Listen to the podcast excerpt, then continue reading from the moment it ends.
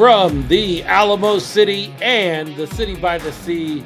We got all of South Texas covered. It is the Smokin' Gunz podcast, your premier podcast for San Antonio professional football. We've got it covered all the way from the National Arena League and the 6 and 1 San Antonio Gunslingers, Guns Up, and Yeah. the currently in their off season San Antonio Brahmas of the XFL. We cover it all. If it's pro football and it's in San Antonio, we want to make sure you know about it and you have all the information. My name is Philip Higginbotham. I am joined at Smokin' Gunz Podcast, as always, by my good friends RC Woods Hello, beautiful people. and my good buddy Leo Yamas. Hey, hey, what's up, guns? Uh, smoking guns posse. There you go, Smoking Guns Posse.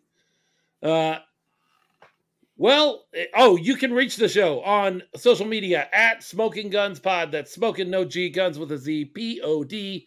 We're all over all of the social medias the Facebook, the Twitter, the Instagram. We have one. I don't use it a whole lot. I'm not really good at the gram, but we've got one. Uh, go follow us there. And certainly, if you're watching the show right now, you're probably watching us on one of those arenas. arenas. You see what I did there? I- I like it. I like about it. Arena football. Uh, San Antonio Gunslingers are six and one. We're going to do a lot of talk about them, but I want to start and just kind of get this over with really quickly. Um, we can talk about it. There have been two large stories in the last 48 hours or so about the XFL. And Yes. I think we need to talk about it, discuss it, and then Do it. move on into National Arena League talk. We got a couple of players coming on today. We also have a surprise um, for, we got several surprises actually. Yeah, we do. I got surprises upon surprises. Let's talk real briefly about the XFL. First thing you will note if you look up the XFL right now and you look up what news is going on is that the XFL lost $60 million Whoa. this season in their first season. $60 million. And you know what I have to say about that? That's a lot of moolah. Whew, that's not that bad. Look, That's not. there are financial people out there that were saying that the That's a- XFL was going to lose a hundred million or more. They lost 60 million. And so that sounds like, well, that's still a lot of money. And it is. It's a lot. Of, Mhm. look, I'm not making it, you know, it's a lot of money. 30 million of the 60 million, from what I read, is past debt that the previous league had incurred that they had to clear off the books before they got started with the league. So they were in a $30 million hole before they started this year. And they only lost $60 million. Mhm. They did almost no uh, marketing. We all complained all year long about the marketing. Yep. Um, they had terrible Now we know why. game times um, because they were trying to see and feel out the market. I really feel like a $30 million loss or a $60 million loss is not that big a deal. And I've already seen some interviews with The Rock. He doesn't feel like it's that big a deal. Hmm. It's like, yeah, Yeah. we knew we were going to lose money. It was Moving on to season two. Yeah. So But it's- most like- businesses lose money the first three years. They're they don't expect to make money. So this Sure. really shouldn't be that big of a news. And if you take the 60 million divided by the eight teams, right? I Mhm. know we're not good at math on this show, but how much is that per team? I And don't know. how You much just would said have it's they- not good. Yeah. And they probably would have lost more had they been in their own separate cities and not all together in Arlington. So By the way, it's- the best they could. Somewhere between seven and eight, if I did Seven, my math eight in my million, brain real yeah. quick. Eh, uh, nobody wants to lose money, but Nobody. everybody recognizes that you have to lose money uh, at the start of this stuff. You have to you have to give money to make money. It takes money to make money, um, and so this was an investment in starting off the brand. I guarantee you go look at USFL numbers, and they're similar, if not more, um, that they're losing each year on their league. Uh, I'm not worried about it. If the ownership isn't worried about it, I'm not worried about it. Um, I've seen a lot of people, you know, ringing the bell, and those people that we talk about all the time that want to see this stuff fail that are going, ah, they lost $60 million. They're in real trouble. mhm. I don't think they are. I don't You- think it's I don't think it's as big a deal as some people are trying to make you. Thank you, Yeah. Ralph Judkins. He said it's seven point five million. Seven per point game. five million. Thank you, Ralph. Thank you. Thank you. Yeah, it's it's like RC said. It's like any other business. You you have It to is. expect losses the first couple of years, and they've even said this. that They said, um, you know, The Rock uh, um, and Dany have both been on record saying this is the long this is a long game, Right. and they expect to incur losses the first few years. I think they said they expect the plan is to be profitable by the year twenty twenty seven, if Yeah. I'm not mistaken. I So we're read the 2023. So they're prepared for four more years of taking losses till they become profitable. And it's because of the relationships that they've built, the sponsorships that they have. And those sponsors know this business plan as well. They know about these losses and expect these losses Sure. as well. These are heavy hitters that we're talking about, and they understand how business works. Um, no need to be alarmed with this. Nope. Other No. big story coming out of the XFL dropped last night, at least that's when I saw it kind of pop up everywhere. And that is that Vegas Vipers head coach Rod Woodson is no longer Vegas Vipers head coach Rod Woodson. He has moved on. They say it's a mutual thing. I'm sure it is. But one thing became very clear through the season there were two guys that should not have been head coaches that were head coaches in this league. One of them was Rod Woodson, and the other one was Terrell Buckley. And so I'm surprised that Woodson Yeah. goes first, but I'm not surprised that Woodson goes. That doesn't surprise me at all. Yeah, that uh, I'm on the same. That that was surprising to me that we hear about Rod Woodson and no mention of Terrell Buckley because Right.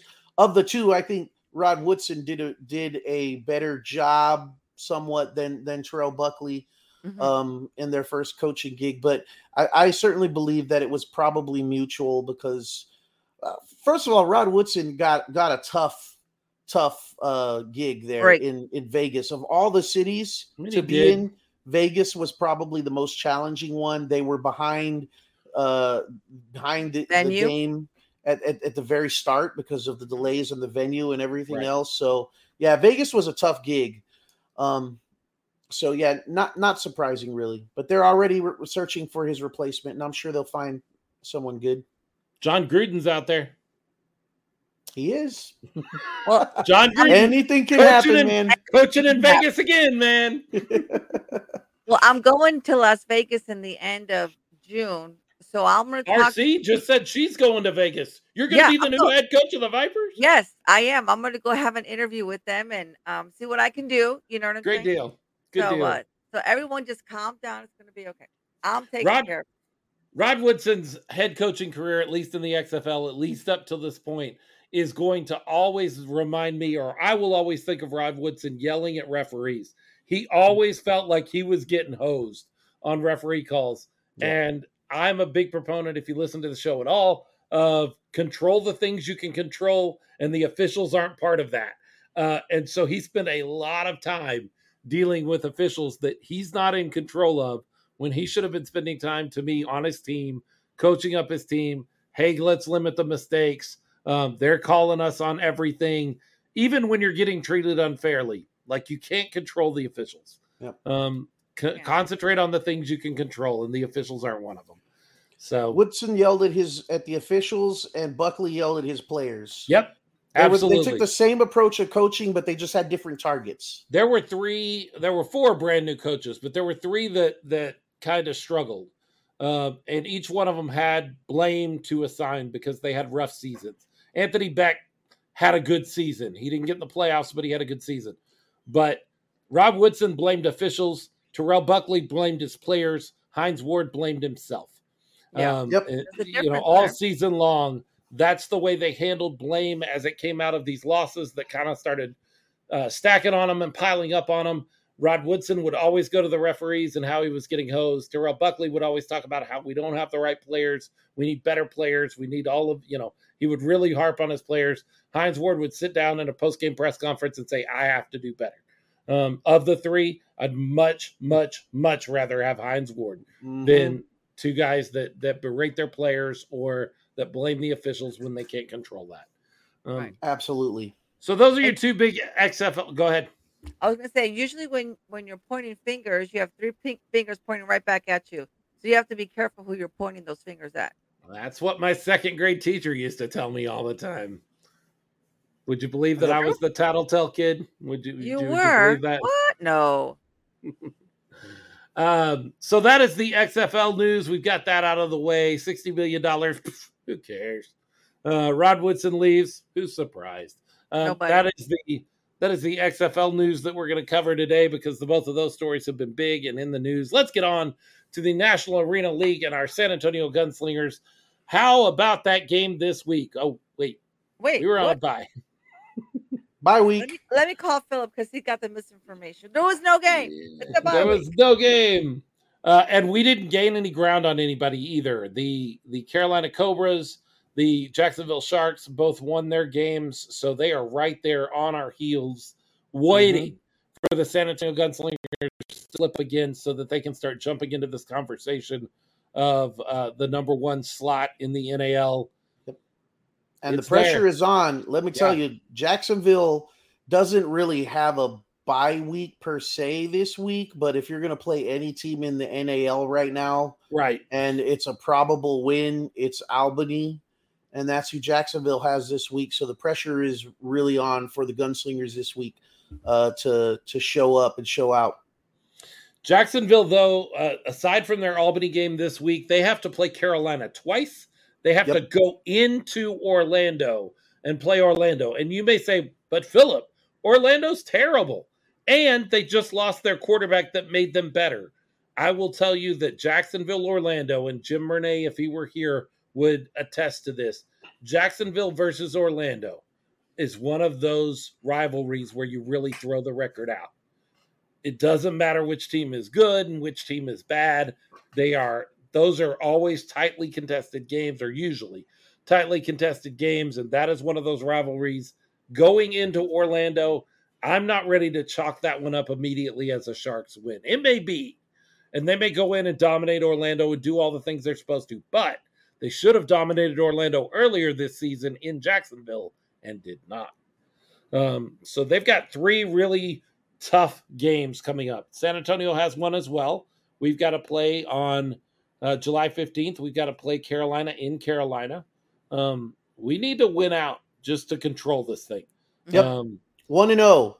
each one and zero every week. And speaking Every of one and zero, we've got we've got West Texas uh, coming in. I hear uh, we'll have to look and see on Saturday, but I have heard rumor that Top Gunner is not coming. What? Are you He I won't show his kidding? face around it. He We heard scared that him. we, he heard that we have pollos flameados all over San Antonio, is what it is. We flame right. broil chickens around here, and he he had second thoughts about coming to San Antonio. I don't blame Yeah. him. Our He looks delicious. Roasted, roasted tiered chicken. Uh, yeah, fry him up. Yeah, we'll have to look around and see if Top Gunner makes an appearance. My understanding is that he will not be here. Uh, I did reach out and ask him if he wanted to come on the show, but seeing as how he's a mascot and doesn't have a voice, um, it would not have been very interesting audio uh, Ah, for no a voice. podcast. Oh, So uh, not only is he scared to come to San Antonio, he's scared to even come on a show.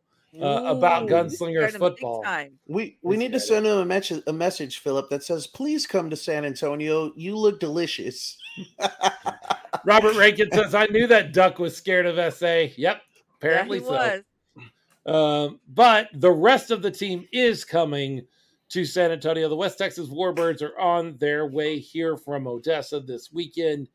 And uh, folks, if you just think that this is going to be a tune up game that San Antonio can just kind of walk through, I would refer you back to the last game between West Texas and San Antonio, where San Antonio, uh, despite a, you know, without a late, late stop on defense, might have had some trouble in that game. And they've gotten better. West Texas has gotten their quarterback uh, since then.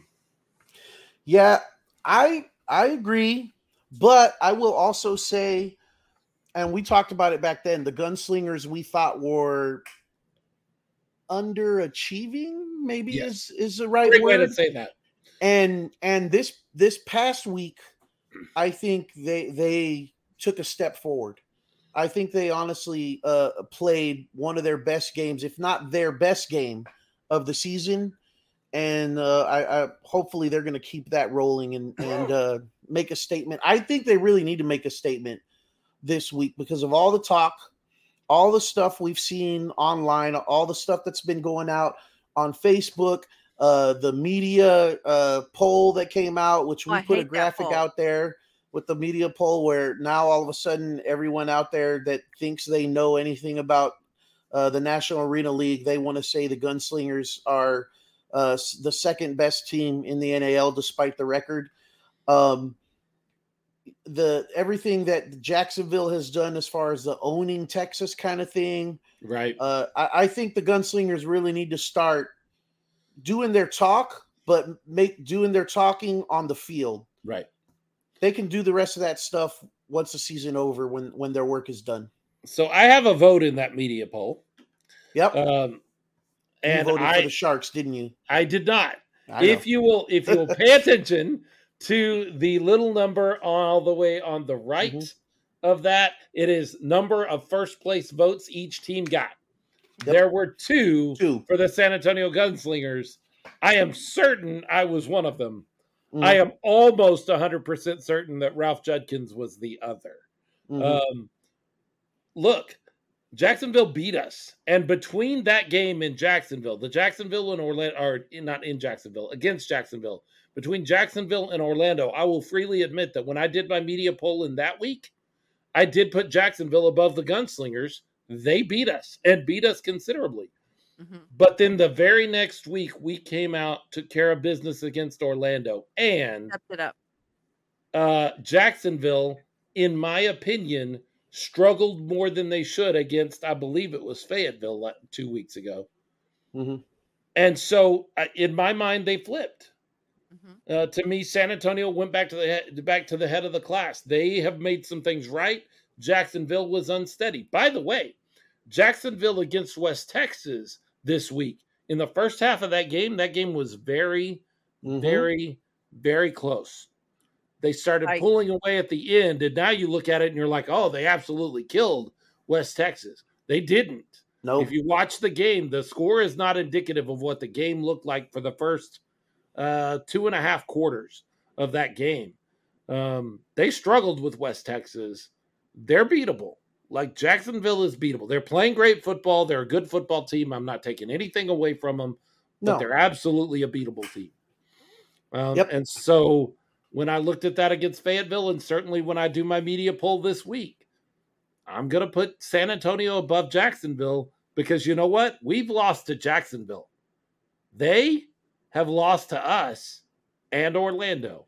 And so Yep. when you look at things, I'm just, you know, you have to convince me that you were head and shoulders abo- above San Antonio to jump them in my my opinion. And that's all a media poll is is a bunch of people's opinion. And in my opinion they haven't done that in the past two weeks. They haven't convinced me that they are markedly better than san antonio. Um, and so i'll i'll continue to put san antonio above them. Hundred percent agree, uh, and and they can make a really big statement this week against West Texas because, like you said, West West Texas is a, a tough team. yeah They they are the, the Gunslingers can't go in this game thinking that it's going to be an automatic win or that they're going to have an easy time with this team because they are very dangerous. Uh, the Gunslingers are a better team though, uh, but they need to come in and play like it um, and make a statement. Uh, also, just the fact, and probably even more so if you're done worrying about this Jacksonville nonsense, is the fact of you want to make a statement that you are, in fact, the best team in the state of Texas right now. This is this is about our our home turf. You know, the the the battle for for bragging rights here in our state. Um, there was talk even in in the Discord, Philip, that you and I are in about some sort of a, an award going to the the team that wins the state of Texas. So it's probably just hypothetical. We kind of threw some ideas uh, back and forth, and I thought it would be great to have a belt buckle. I know Yeah. that there's some other stuff. A cowbell was another idea. Uh, but what's more Texas than a belt buckle? Big old belt buckle. well and i think if you did it on if you if you set it up like a wrestling belt with the belt coming out either side of just a giant texas size uh belt buckle and then it's the it's a it's the texas championship belt but Yeah. it's also just a Texas belt. Um, I think would be a really funny idea. Now somebody's got to put that together. Um, we'll see uh, what that looks like if that ends up happening. I know that there are some people that are working and thinking about that. Um, it would be cool, but Yep. you know, I, I I'm, would- I'm less worried about trophies and more worried about the trophy. If you know, The what I mean. big one. Yes, absolutely. Well, I went Absolutely. to practice this week, and so I can say with a hundred percent certainty certainty that the Warbirds should be afraid. They should be scared for coming to play this this weekend because I saw them at practice. So there, Pretty Yeah. intense. we'll see what happens. Very cool. uh, around the league, we talked a little bit about um, about Jacksonville and their game against West Texas. Um, also on the slate, uh, Carolina beat Fayetteville. No, that's not right. Carolina beat. I'm looking at it. It's right in front of me. What am I doing? Carolina beat Carolina West beat Texas. West Texas. I'm sorry. Carolina Fayette- beat West Texas. Yeah. Uh, Fayetteville lost to the Sharks. and Fayetteville lost to the Sharks. Both of them struggled. Both of those top teams struggled against the lower teams. Um, we also saw on Friday night uh, Albany go down to Orlando in just a terrible looking game, just an awful Yes. looking game. Albany got run off the field um, in every way they possibly could. I the the score is not even it was 68-24 but that doesn't even tell the story No. um it was something like 32 to 0 at the beginning of that game or something ridiculous uh, but in the midst of that game in the fourth quarter jonathan bain took a um a late hit but not not egregious No. not terrible. Um, took a hit from Kerry Starks and and impacted the wall with his head and neck area. He was put on a stretcher and taken to a local Orlando hospital. Um, he has had surgery yesterday. The team released information that he had had surgery and that the neurosurgeon believes that he will be feeling better soon. That's all of the update we have currently about Jonathan Bain. I will ask you to be praying for or sending Yep. positive thoughts or whatever you do uh, for Jonathan Bain right now. We, uh, Leo and I, actually had a conversation with him at the end of the game here in San Antonio, and uh, I was very excited to see him finally settle in Orlando. Uh, he's had a rough year uh, from from breaking his leg in San Antonio all the way through the contract issues here in San Antonio, going up to Iowa and having a rough time in the IFL, coming back and being in Albany, and that didn't work out. Uh, and then finally landing in Orlando and hoping that that would be a good spot for him to have this injury um, pop up. And we don't know. We don't know what it means for his playing future. I, I, I can tell you that I get worried when you say neurosurgery. When you when you start talking about neurosurgery, that begins to really concern me about the future of a player beyond this. But I can't even begin to speculate. All. I'll say is we need to be praying for him. There is also a GoFundMe or or um, crowdfunding of some sort online to help take care of some of the needs and the medical bills that he has. If you're so inclined, we'll try to share that out uh, here in the next day or so in case you need to you you feel like you need a bigger way to help Jonathan Bain. Um, a lot of talk as the game happened about Kerry Starks and the hit, and had, he should be suspended or uh, banned from the league. Uh, and then some video came out yesterday. Was it yesterday that I posted it, Leo? I think it was. Yeah, yesterday. Um, of a fan, it looked like fan taking video because it was all the way up, you know, at the highest level it could be. It looked like, but you could see the hit all the way through. And I will tell you, uh, I don't like Kerry Starks as as I don't like the attitude that he puts out there. I think he may be different than the social media persona that he puts out there. Um, but I don't like the guy that he purports to be in Mhm. social media. He's kind of a trash talker. He's kind of got an attitude. Um, so he bothers me on some level. After watching the video of the actual hit and what actually happened, I can't hold Kerry Starks to blame at all. He did No. He did make contact with Bain. It was after Bain had released the ball. All told, you could probably throw a flag on him for a late hit on a quarterback, but he pulls up on his second step. He does not drive Jonathan Bain into the wall. He is not attempting to injure or even really put a solid hit on mm-hmm. Jonathan Bain based on the video I saw. This is not Kerry Stark's fault. Um, this no. is this is a terrible, unfortunate circumstance that hurt a great guy in our game. But don't turn around and immediately blame the other guy just because he happened to be there. Kerry Starks is just playing football in that moment, has no intention to injure anybody. And if he even receives a suspension, uh, I would appeal because I don't think it's suspension worthy. Right. Yeah. A very unfortunate play. Um, and for a while, you know, Starks was taking a lot of the blame because the game film, the camera doesn't show right. that part of the play. It follows the ball, follows the pass to the, the other side of the field. So m- most of us didn't see the actual event or the occurrence that happened on that side that ended up with with Bain taking this injury. Uh, but now that that film has come out, it, I agree with you 100%, Philip. It, there was no malicious intent outside of what there normally is with a defensive lineman trying to get to the quarterback. You know, the, the defensive lineman is he's trying to hit the quarterback. That's that's his sure. job. Um, and he was doing his job, and he pulled up uh, once once the ball was away. Um, it was more of a momentum play. If you're going to blame anything, it was it was the momentum uh, that Bain had as he was trying to escape uh, the pressure, and there was some contact which added to his momentum, and he had he ended up in a bad position with his with his going head first into that wall.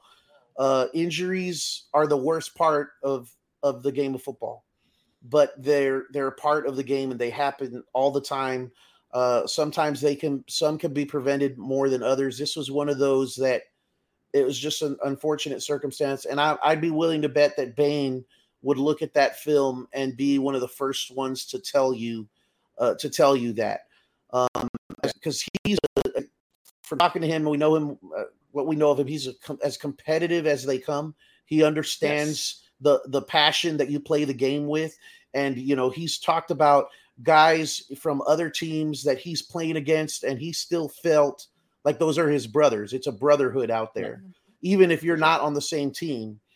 Um, so I'm sure he can can relate and and feel for the situation uh, that they're both in, really. And you know, we get some encouraging news on on Bain uh, as far as him feeling all his extremities and and yes, uh, the the limited progress that we're hearing. But yes, by all means, continue praying because anytime the word sure. surgery and anything neurological are used in the same context in the same sentence, it's not a good thing. It's a very, very scary thing. So prayers up. Continue to pray for Jonathan Bain. Absolutely 100%. Michael Wayne Davis says he, he being Kerry Starks, was in hot pursuit. Looked like he tried to disengage after contact. Um, that's what I saw too. Uh, pro Pro Arena Talk on Facebook. Tons of respect for Starks for staying vocal and being a loud supporter of Bain. Uh, Bain. Would have been easy to stay quiet in his situation. You're right. It would have been, and it would have been easy for him to, um, yeah, to to stay quiet or to. Uh, he has. He's been vocal about uh, supporting Bain and and praying for Bain and and wanting the best for Bain um, which is what leads me to believe that Kerry Stark's persona that he puts out there may be a little different than who he really is. Because the guy he puts out there is a guy that runs you into the wall and then just don't give a, you know, and and once real life um, consequences come into play, you begin to see who people really are. And I think Kerry has uh, come out and been, uh, you know, I don't think he meant to hurt anybody. I think the majority of players in any league, and especially in our league, have no desire to see anybody hurt. Of course, um, no. they want they they want to. Well, let me to see anybody injured. They want to hurt you. They don't want to injure you. Does that make right. the, does that make sense? Mm-hmm. Um, there's a difference. They want to hurt you. They want you to remember them, mm-hmm. but they don't want to injure anybody. Certainly, you don't ever want to see anybody taken off the field on a stretcher. You don't Ever. want them to have to go to the hospital, and certainly don't want to have to have them go into surgery and neurosurgery. So we're praying for Bain. Uh, like I say, Leo and I got an opportunity to talk to him. He is actually, before all of this happened, he was a guest on Inside the Walls. Um, you can go back and listen to that interview. I was super busy last week. Sorry, Jim. I haven't even heard it yet, but I do want to go back and listen to uh, Jonathan because I really had a great conversation with him earlier uh, uh, last week at the end of that Orlando game when they were here in San Antonio.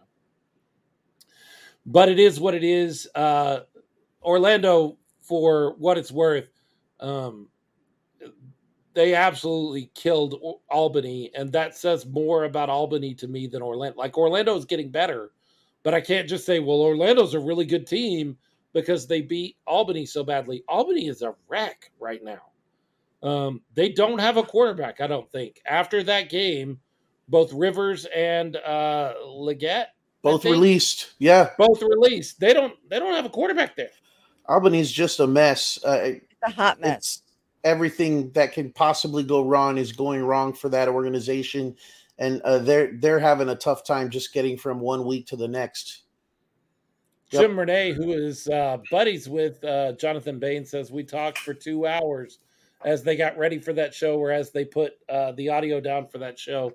Go give that show a listen. Go give Inside the Walls a listen. And hey, follow and listen to them all the time because they're bringing you great stuff.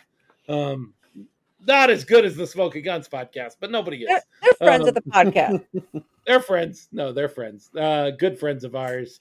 Uh, Jim and Zach do a great job with that show and they deserve your follow and your like and uh, whatever else you want to toss their way. So, uh, Albany is a wreck. Uh, we can go ahead, like, if you made me put money on anything I know about the end of this season, it, w- it is that Albany will be in last place. Oh, God. That's the like, sure I don't know right gonna, there. That's a sure I don't know who's going to be a champion. I don't know who's going to make the playoffs. I have feelings like I want the Gunslingers to be the champion. I want the game to be in San Antonio. I want. I, I think Fayetteville is going to end up being your fourth uh, uh, playoff team. But if you were like, hey, I will give you a million dollars, but whatever you say has to be the truth at the end of the season. What is the one thing you would say about the NAL at the end of the season this year? It is that Albany will be in last place. Um, yeah. Not even a question in my mind. I'm not sure they win another game. Um, I'd be shocked if they win another game. I'd be I'd be genuinely surprised. Mo checking in and she says Gunslingers will be the champs. I hope so. I wouldn't put money on it because there's a lot of really good football uh, being played in Carolina and in Jacksonville. Um, Gunslingers will be there. I'm with Mo. They'll be the champs. I'm with Mo. Jim Renee says the fourth seed will be below 500. That's that's okay. possibility. Yeah. Yeah, mm-hmm. absolutely. Absolutely. Uh, which means that they'll have to come in here to San Antonio because we'll be the number one seed, right? Um, Absolutely right, 100%. Jim Renee would disagree. He's a Jacksonville Sharks fan and should be. He's in Jacksonville and he's been following the Sharks for years. Um, this week, uh, here you go, Leo. Uh, we have a couple of players coming on. They're in a film meeting right now. Uh, as soon as they get free, they may give us a call and we'll bring them on. While we're waiting for them, Leo, I'll play a game with you. You too, RC. All right. There are three. There are three games this week. All three of those games have a playoff team, a team that is in the playoff bracket as things are currently, uh, as things currently stand, and okay. three teams that are not in the playoff mm-hmm. picture. Yep. I believe one of those will be an upset. Oh. Which one should would be your bet for an upset? If you had to put money, which one's going to be the upset? You've got West Texas at San Antonio. Uh, you've got Jacksonville at yeah. Albany. You've got Carolina at Orlando. Which Come one on, of those man. do you see being the upset? well, you, you th- that's too easy, right? RC yeah. because the there's only three options. Yeah and two of them are certainties as as we're talking because we've already said Albany's not going to win a game the rest win. of the year. So that one's out. Albany's not going to be Jacksonville for sure. And there's no way in heck that we're going to sit here on a gunslingers show or gun, you know, Yeah. where we cover the gunslingers and say, "Oh yeah, that's going to be the upset." West Texas is going to come to the Freeman Coliseum and take the game against the San Antonio Gunslingers. Not going to happen. So there's only one other One option when there's three. So I mean, yeah, that's got to be pretty obvious. The Orlando That's a no-brainer. Predators Philip, no are going to beat the Carolina Cobras. If there's an upset this week, that's going to be the upset. I would agree. Uh, in a vacuum, if I take my gunslinger's jersey off, I'm not going to do that because this Yeah, is a not. this is Hold video on. clip. Do you see this Jason Yes. Spurgeon guy? Dirty, What? dirty, get out of here, dude. What's Dirty- going oh, on? Get out. on. Saying West Texas is the upset. Cochino, cochino. Oh, I thought I thought you were a Gunslingers fan, man. What happened? man, what happened, to you, happened? dirty? Did we give him a shirt or a hat? No. Oh, I don't know. I don't know what's up with Dirty. Uh, so West Texas at San Antonio is a game that you should watch. You Mhm. should watch closely. It's going to be a good football game. Um, I don't think that's your upset simply because uh, I want the Gunslingers to win. I think they're the better team. Want to know? But that's a pot. I mean, I could see that happening. I don't want to see it, but I could see that being an upset. You're right, Leo. Jacksonville at Albany should be the lock of the year. Jacksonville should win. Albany should lose. Anything that happens that is not that changes the way I think about the whole league outside of the gunslingers. Um, if Jacksonville somehow loses to Albany, uh, a lot of things become questionable in my mind at that point. Um, so you're right. Carolina at Orlando. I really see Orlando coming into this game at home against a Carolina team that is kind of struggling. Um, and with with Bain on their mind, winning a game for Bain, winning getting a win against an emotional win uh, for Jonathan Bain. Sure. Um, Hess is not a bad quarterback. He's put together some solid work. Um, they are not they are not immediately they're they're not as good a team without Bain, but they're not terrible. They have an option um, with Hess at quarterback. J- Jim Renee, I like that Jason guy. We'll wait till you get to know him, Jim. Um, wait till you get to know him. All right. Um, I, I have a quick question, kind of going back to last week. I know that there was a camp at St. Gerard, and we were going to pay for someone to attend that camp. Did that ever happen? no, we never had anybody reach out to us, RC. Oh man. Not yet. Well, they got next Well, week They available. still have 'cause they- time. Yeah, they do. So Yeah, there's there's still an opportunity. James Palmer has a great question for us. Who would All you right. rather face in the playoffs, the Mustangs or the Warbirds? I know my answer. I know my answer. Tweet, tweet. Uh, yeah, I would. I would say I would rather at this point play the Mustangs. Yeah. I say the Warbirds. Yeah, Oh no way. Warbirds The are dangerous. the Warbirds are dangerous. The Warbirds are dangerous. Oh, so are the Uh, Mustangs, though. I don't want to take anything away from them, but James is absolutely right in saying that right now they have a bit of a situation with at quarterback. Right. I don't know where Cato's at right now. I know that he left the game with an injury um in uh, on Saturday. I don't know if he's ready or not, but even with a well Raheem Cato, that's all I have to do is neutralize Cato. If I can neutralize Raheem Cato, I can win that game. West Texas doesn't work that way. West Texas has uh, a, a more scary team all the way across to me, and and that would that would bother me. Um, West Texas is the team I don't want to see in the playoffs. Um, I'd much I- rather it be Fayetteville. I agree with uh with uh James where he said the team you that you want to that you want to play is usually the team you regret that you played later. One hundred percent. True. Too true. Yep. Yep. Uh, James Palmer says the kicker out there in West Texas can hurt you on your own. Somebody else has been bringing up the kicker matchup. Oh, Jay Washington, our new patron, James Jay Washington. Thank you so much. Thank you, man. Jay for jumping in at the five dollar level this week. We appreciate you. Uh, he says, "Hey, what's the over or under on deuces this week with Weber and Pearson Uh, seven and a half. Leo, would you go over or under seven and a half deuces? I'll take the under. Yeah, I'll take the under. That's a lot. That's a lot That of is a deuces. lot. That's a lot of deuces. That's a lot. hmm A deuce is hard, man. A deuce is hard. Sometimes you get on a roll though; it's a rhythm thing, and i- if one of those guys gets gets in a rhythm, then it, it could happen. But it, it's hard to get it's hard to get that just right. Plus, you got to take into account that uh, Coach Shaw, and this is something we could talk to uh, Pearson when he comes on the show in a little bit later. Uh, Coach Shaw has introduced a little wrinkle to the game with the onside kicks lately, with a little trickery, and so you know that's going to take away from uh, the deuce opportunities. Sure, sure.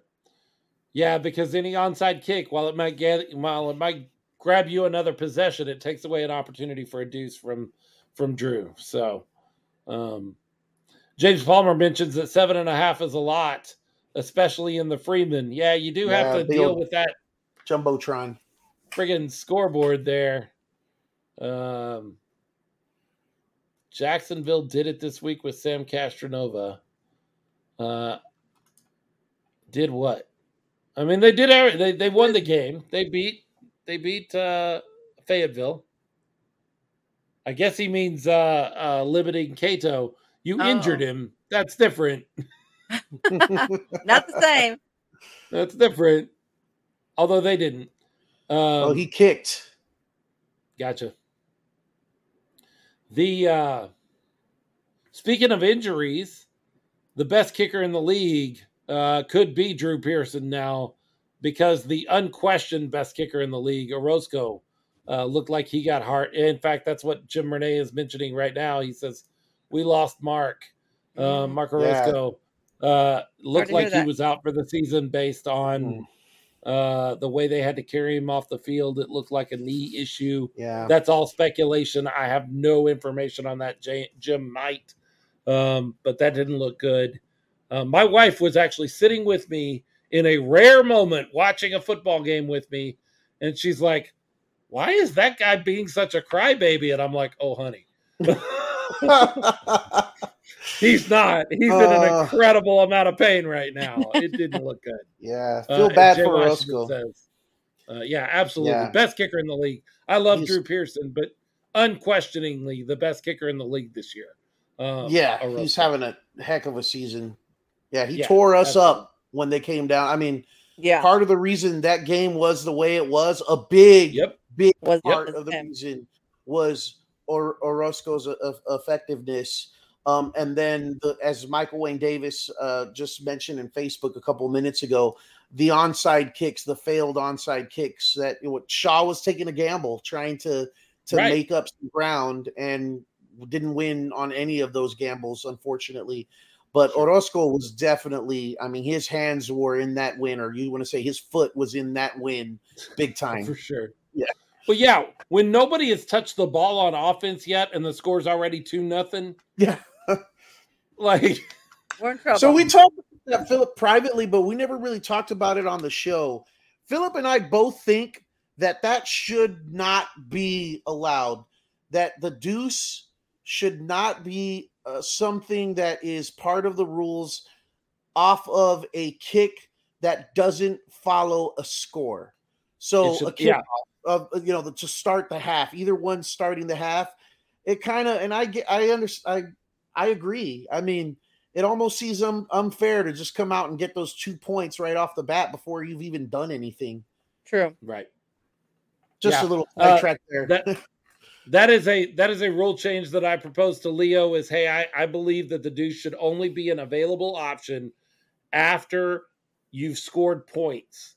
Um that having the ability to score which the argument, and I'm sure there's a guy out in Jacksonville right now um, who is furiously typing on his keyboard. Um, it's tough to make a deuce, and so you should get rewarded for that, no matter when you do it. Um, but I truly believe um, that that only after scoring points should you get the opportunity to add to your score. Um, and so those kickoffs at the beginning of the halves, or a kickoff. Let me. Well, it's different. Uh, never mind. I was going to get into overtime, but that's different. Um, uh, because they don't do overtime that way. I don't think. Jim, tell me what the overtime rules are, and he will here in just a second. I don't think there are kickoffs on overtime. I think it's one of those uh, shootout kind of structures. No, no. I think it's a shootout kind of structure. We just had an overtime game, didn't we?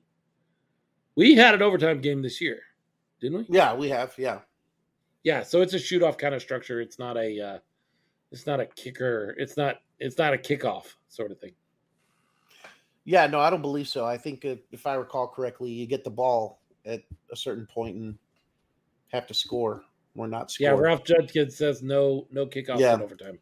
Yeah, and Ralph says that the the league is trying to make the kick kickers as relevant as possible, and I get that, but it just something just doesn't seem right to me to get two points when when your offense hasn't even touched the field and you haven't done Yeah, anything.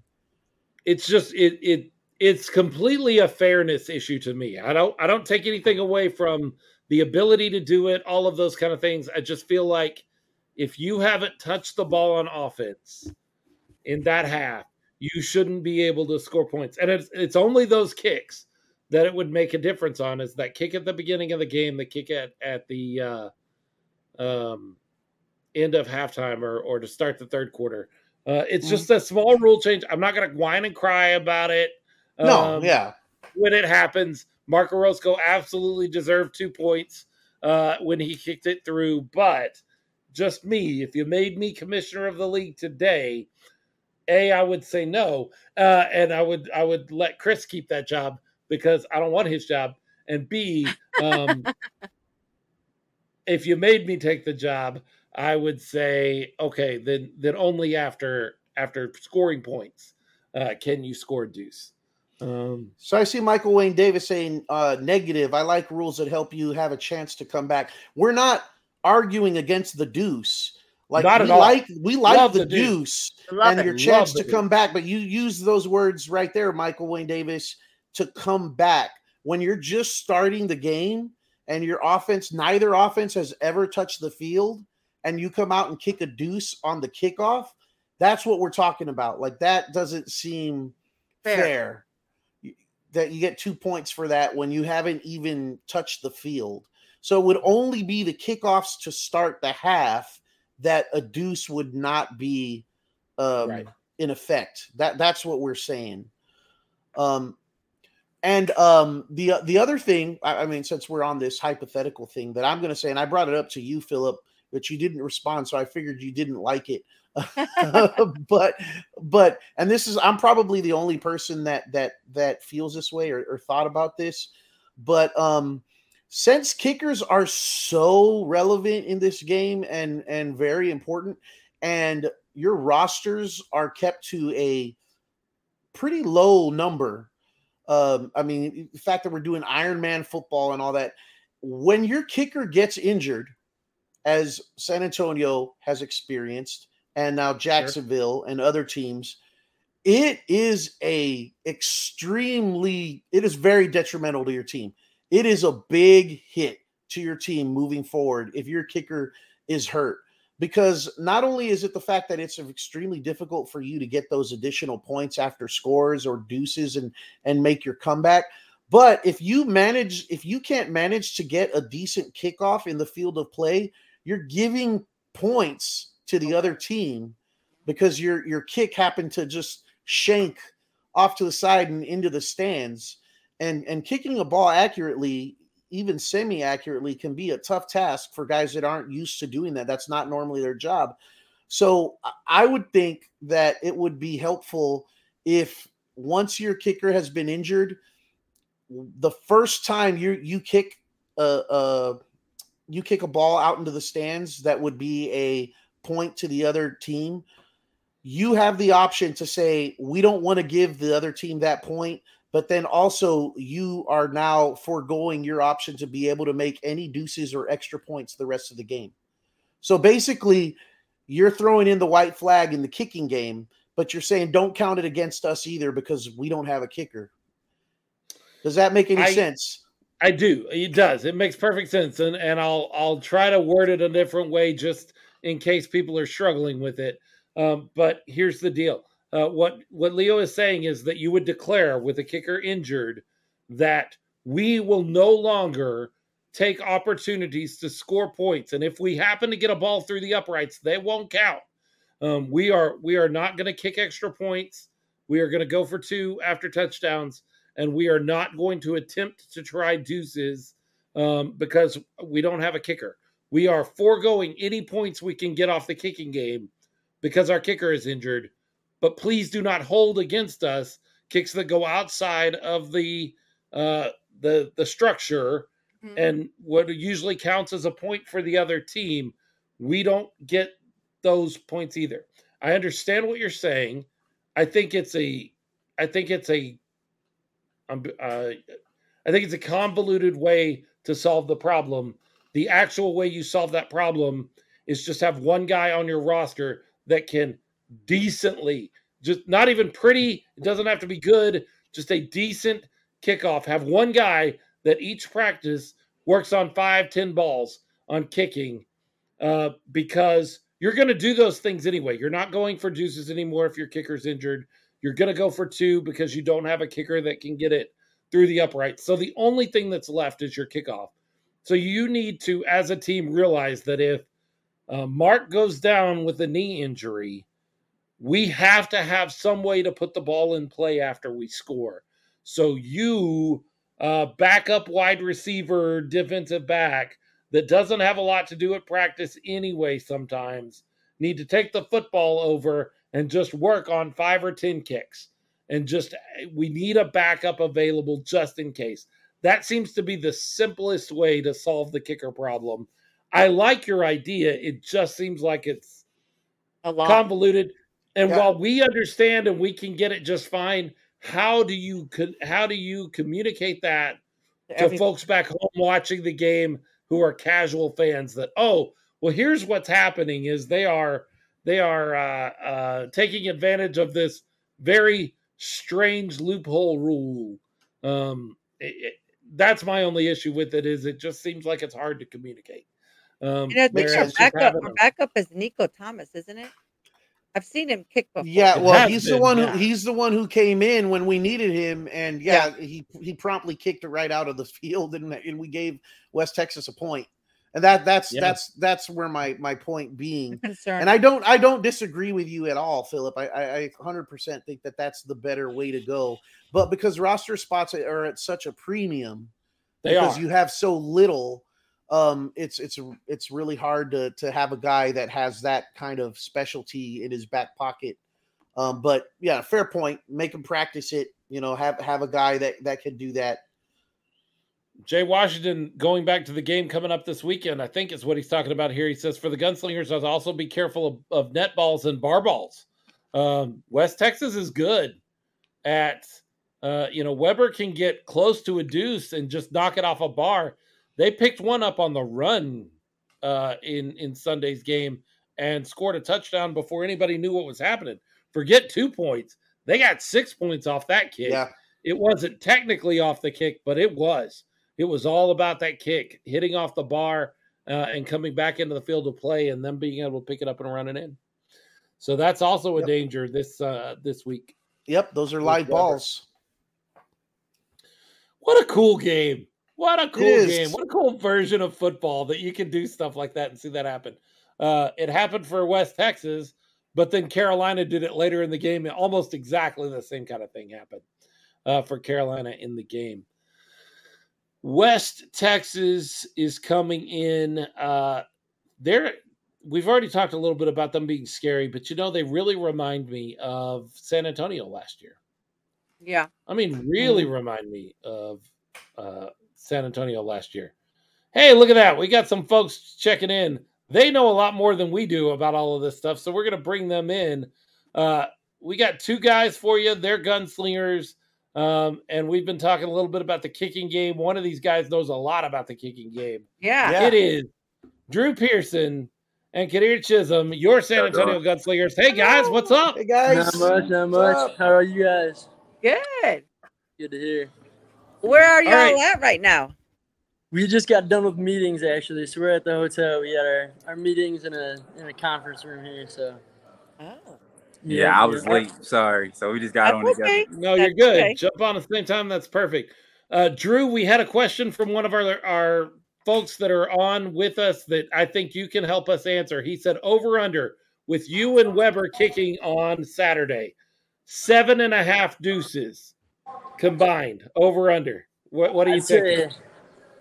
I'm gonna say under in hopes that something messes with him. I'm not gonna and thinking that he's gonna see see this podcast and maybe uh, I'm not gonna say what exactly is gonna mess with him or whatnot, but So you get your hoping that might four and he just gets two, right?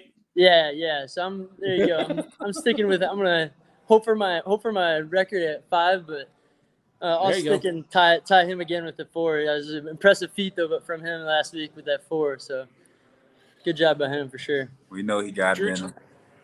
Drew, you uh your season's been interesting to watch from the outside. It, it looks like it has been a tough season for you to kind of roll into and find that rhythm.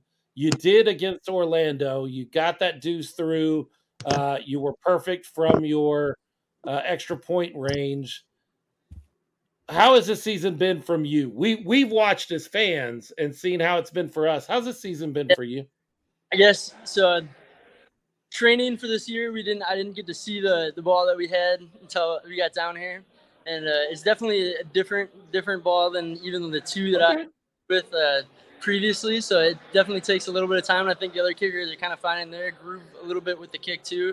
Um, but yeah, it, was a little a little different with the, the concussion. I had a little concussion too, I had, or whiplash, and uh, that Mm. definitely threw off a, a week of practice. And so, and as a kicker, that's that's pretty big. But um, season goes on, you're gonna you're gonna find that stroke better. You're gonna find uh, how your body is feeling. You're gonna swing better too. It's kind of like golf. If you got an injury even in your left calf, even though you are a righty uh, swinger in golf, you're gonna have some problems. Same with kicking and whatnot. So you gotta find where your tweaks are at and kind of figure it all out. And I think we're getting onto it right now, and definitely gonna have a good end of the end of the year here. Excited for it. So.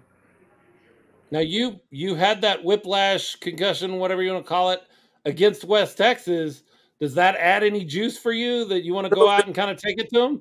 I didn't get to I didn't get to play him in his home stadium, so or D- DDO I should say. And as a kicker, I- you you go into every game going against the other the other kicker. You got one other guy in the stadium against you, so uh, I'm excited to get in there and play play play a game and play against him too in my own little stand. So Awesome. No. Well, we're glad you're better. Yeah, I'm yeah, about to say we got it. Yeah. um, I've been banned. I've been banned from running down the field and tackling anyone. Too. and we know that you love doing that. We've seen you do it a couple of times already. So that's got to be but I love hitting. I really do. So, but yeah, so you were a hockey player at one time, right? More tackles. Yep. We got it. no more tackles from the kicker. Drew, you were you played hockey for a while, right? yeah, growing up all the way all the way through high school and trying to go a little after after high school, but made it You around defense, the defenseman, winger, center. What Uh, were you? safety and a little like outside linebacker, more like a rushing outside linebacker on our in our defensive scheme in high school, but mostly safety. Yep. Played a little running back, but we had some pretty talented running backs in my my high school, so didn't didn't get to touch the ball much there, or see the field much there, I should say. Even so. Gotcha. Kadir, when people talk about the gunslingers and they start talking about the weapons we have, they always mention Kali and then they mention Philip Barnett. And it seems like they forget about Kadir Chisholm. Does does that register to you? Do you notice that they kind of forget about Kadir Chisholm? 24 7. Uh, at the end of the day, they got respect for my brothers. And I just come out there to do what I can do to help my team win every day. Uh, every game is. If you if they want to sleep on me, that, that's what that's their choice. Uh, I'm, I'm out there to ball just like my brothers out there, and we we chasing the championship, game one game at a time. Want to know? Yeah, let them sleep. I, I don't know if the guys that know are sleeping though, because they realize uh, you've got somewhat of a, reputa- of a of a reputation, Kadir. I mean, uh, everybody everybody in the in the know knows that you've got some jets on you. What what's your uh what's your fastest forty? Four or five. Four five. Pretty good. Pretty good. Our I can do that. Coach, I can do, ah, I, I can do that. I need a car to do it, but I can do it. I can do that. Yeah, so um I was gonna ask you, Drew. Drew, I mean, I, I know you saw since last year we have a nickname for you, Deuce and Drew, that that that we like to call you. But we know I don't think we ever actually asked you. You know, most uh most athletes have a nickname or a preferred nickname that they go by. What what what was your nickname before before we we coined Deuce and Drew? And same question for you, Kadir. What's the nickname that you go by that everybody in the Gunslingers uh, fan base needs to know? you Yeah, keep just calling me curious. Spidey. I was gonna I like say, Spidey, yeah. man. Heidi, Yeah. okay. touch on like that. Touch on that. Uh, well, the team's got his back. This man pulls off the most insane catches. I'm talking like full out sprints in practice. Like, you know, look back. Wow, what? it's for real. So, yeah, we gotta we gotta trust this guy, and we're excited to see him come out uh, come out the rest of the season for sure. Surprise some people. I, But- I appreciate it. Yeah, but I didn't really. I've answered the previous question. I didn't really have very many uh, nicknames growing up. I guess it was like Droopy or Red. Uh, back, but those kind of faded faded off. They, they like to s- use my name. They just say it in different ways back in the day. There's a Taylor Swift had a song with Drew in it, so I got I got abused for Taylor Swift a little bit. But How weird is it to play football and share a name?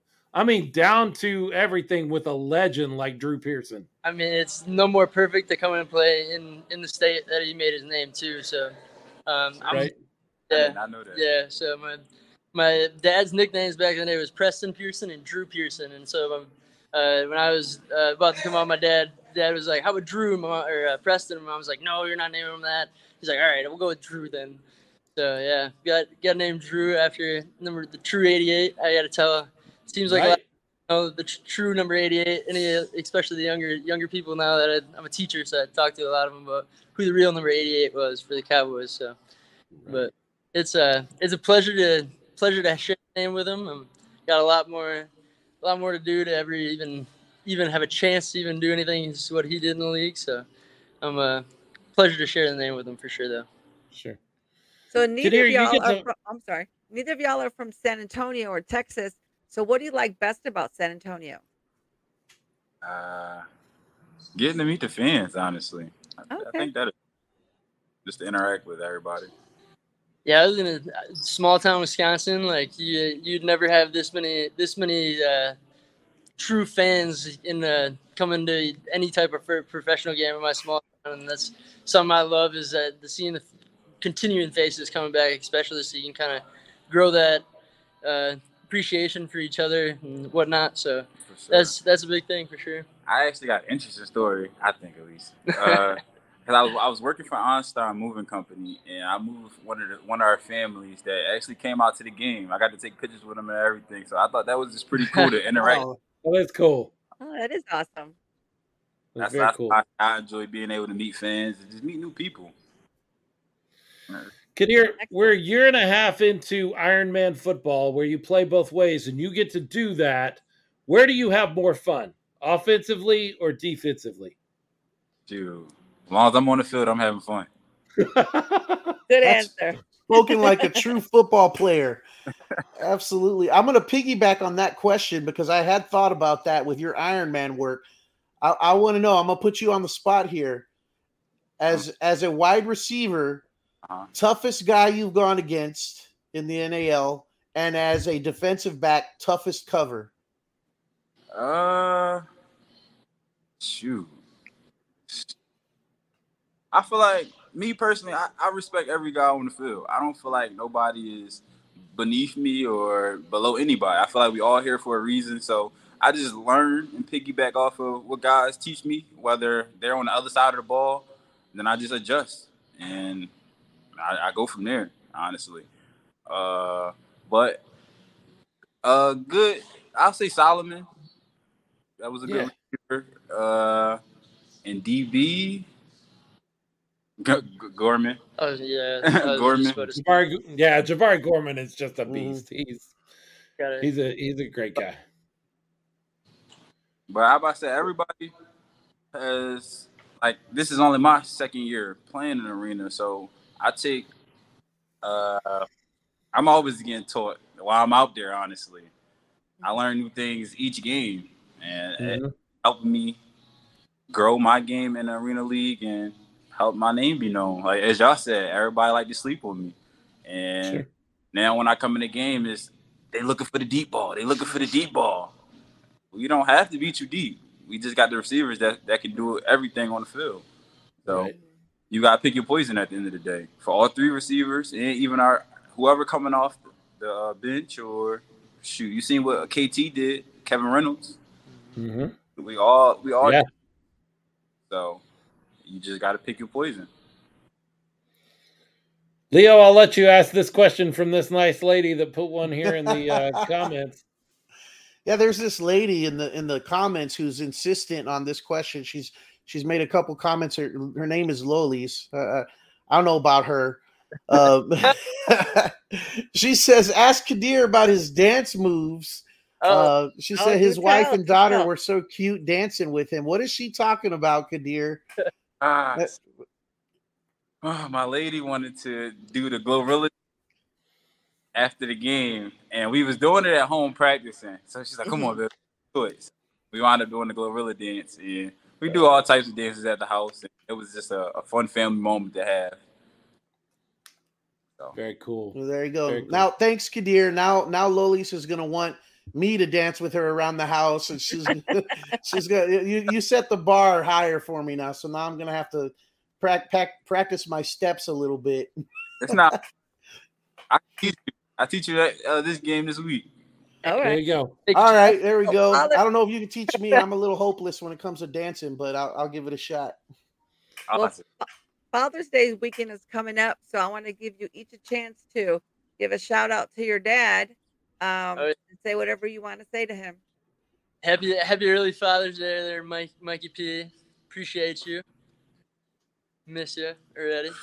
Happy Father's Day to my father. He was a big inspiration in my life in general with football. Uh, he's very strong. He's had five strokes and he's still kicking and fighting. And he's a big reason why I take the game so serious and why I'm so humble because I know it can be taken away. So I, I just appreciate him very much.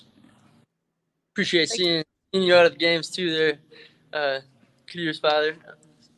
Yeah. Times. So.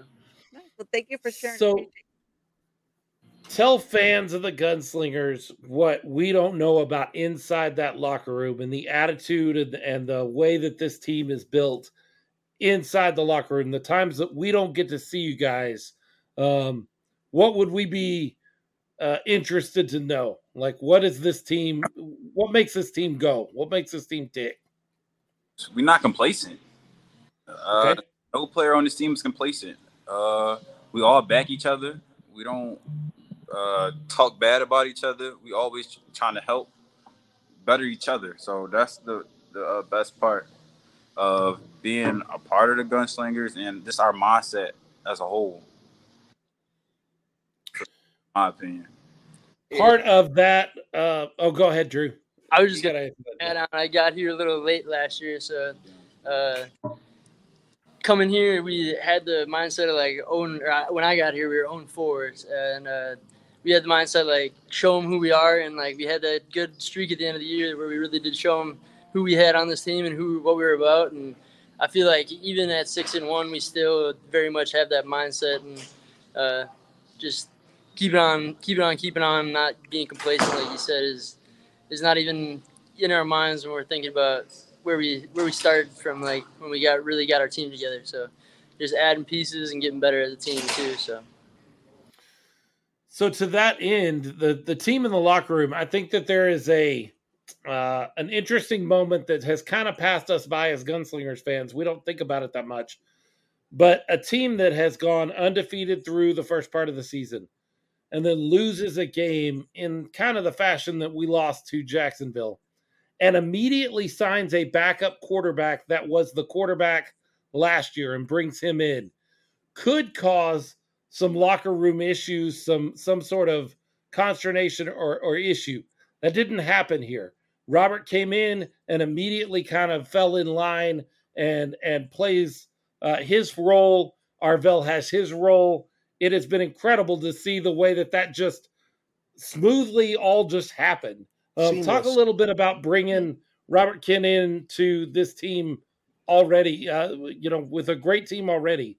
What has that meant to you guys? The way that's happened. Uh, for me, that's my big brother. So since first season, to have him back is amazing. That's the Duke.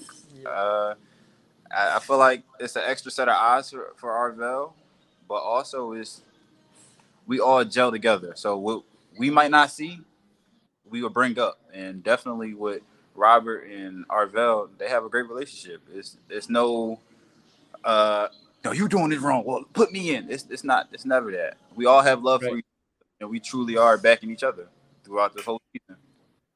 being being really mature men. Honestly, I, I like I've never I've never seen this type of interact or like not interaction, but uh, happening where a quarterback from last year is coming in, you know, and uh, just like maturity on uh, Arvell's part and on Kent's part. Um, Kent coming in knowing that what he's kind of coming in for on the majority side, and Arvell uh, taking that and being like being open ears too. He was right by Kent, and uh, you you love to see that with uh, with the team. So For sure. just mature people knowing this is a our our our, our profession. So At, at his age, Robert Kent has to be mature. He has no other choice at that age.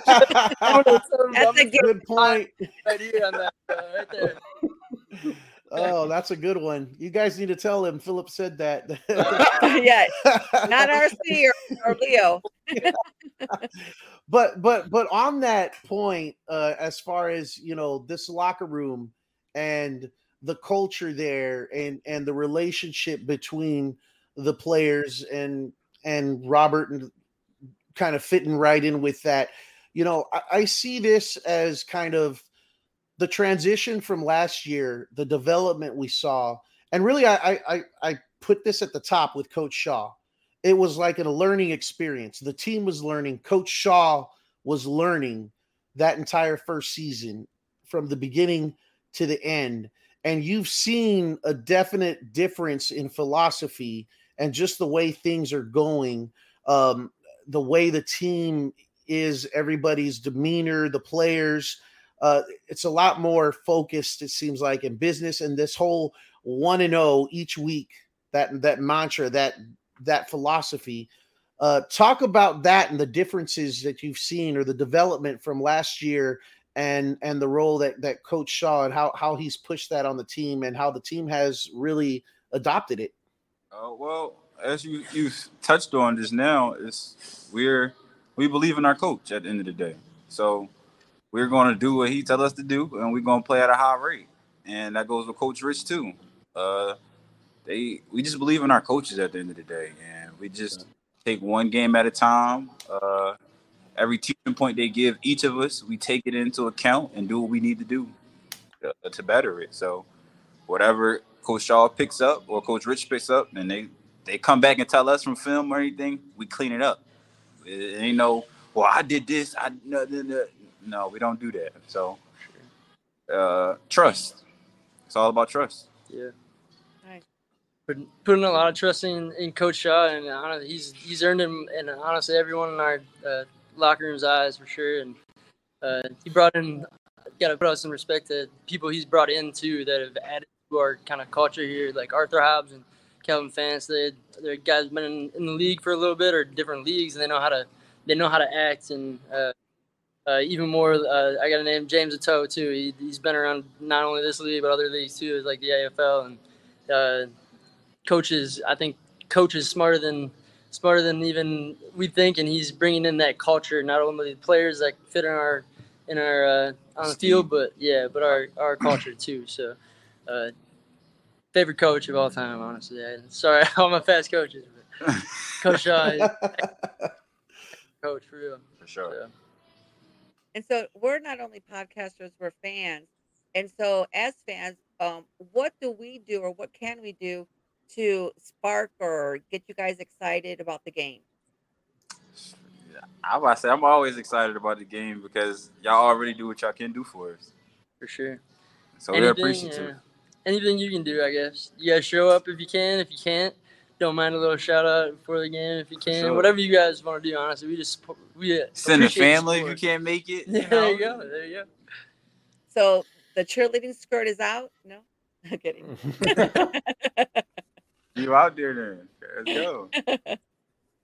Drew, I was watching just today. I was watching the hype video. I've already seen it a couple of times, but the hype video from the Orlando game, and something struck me. Of course, I knew we were going to be talking to you today, so I was watching you pretty carefully.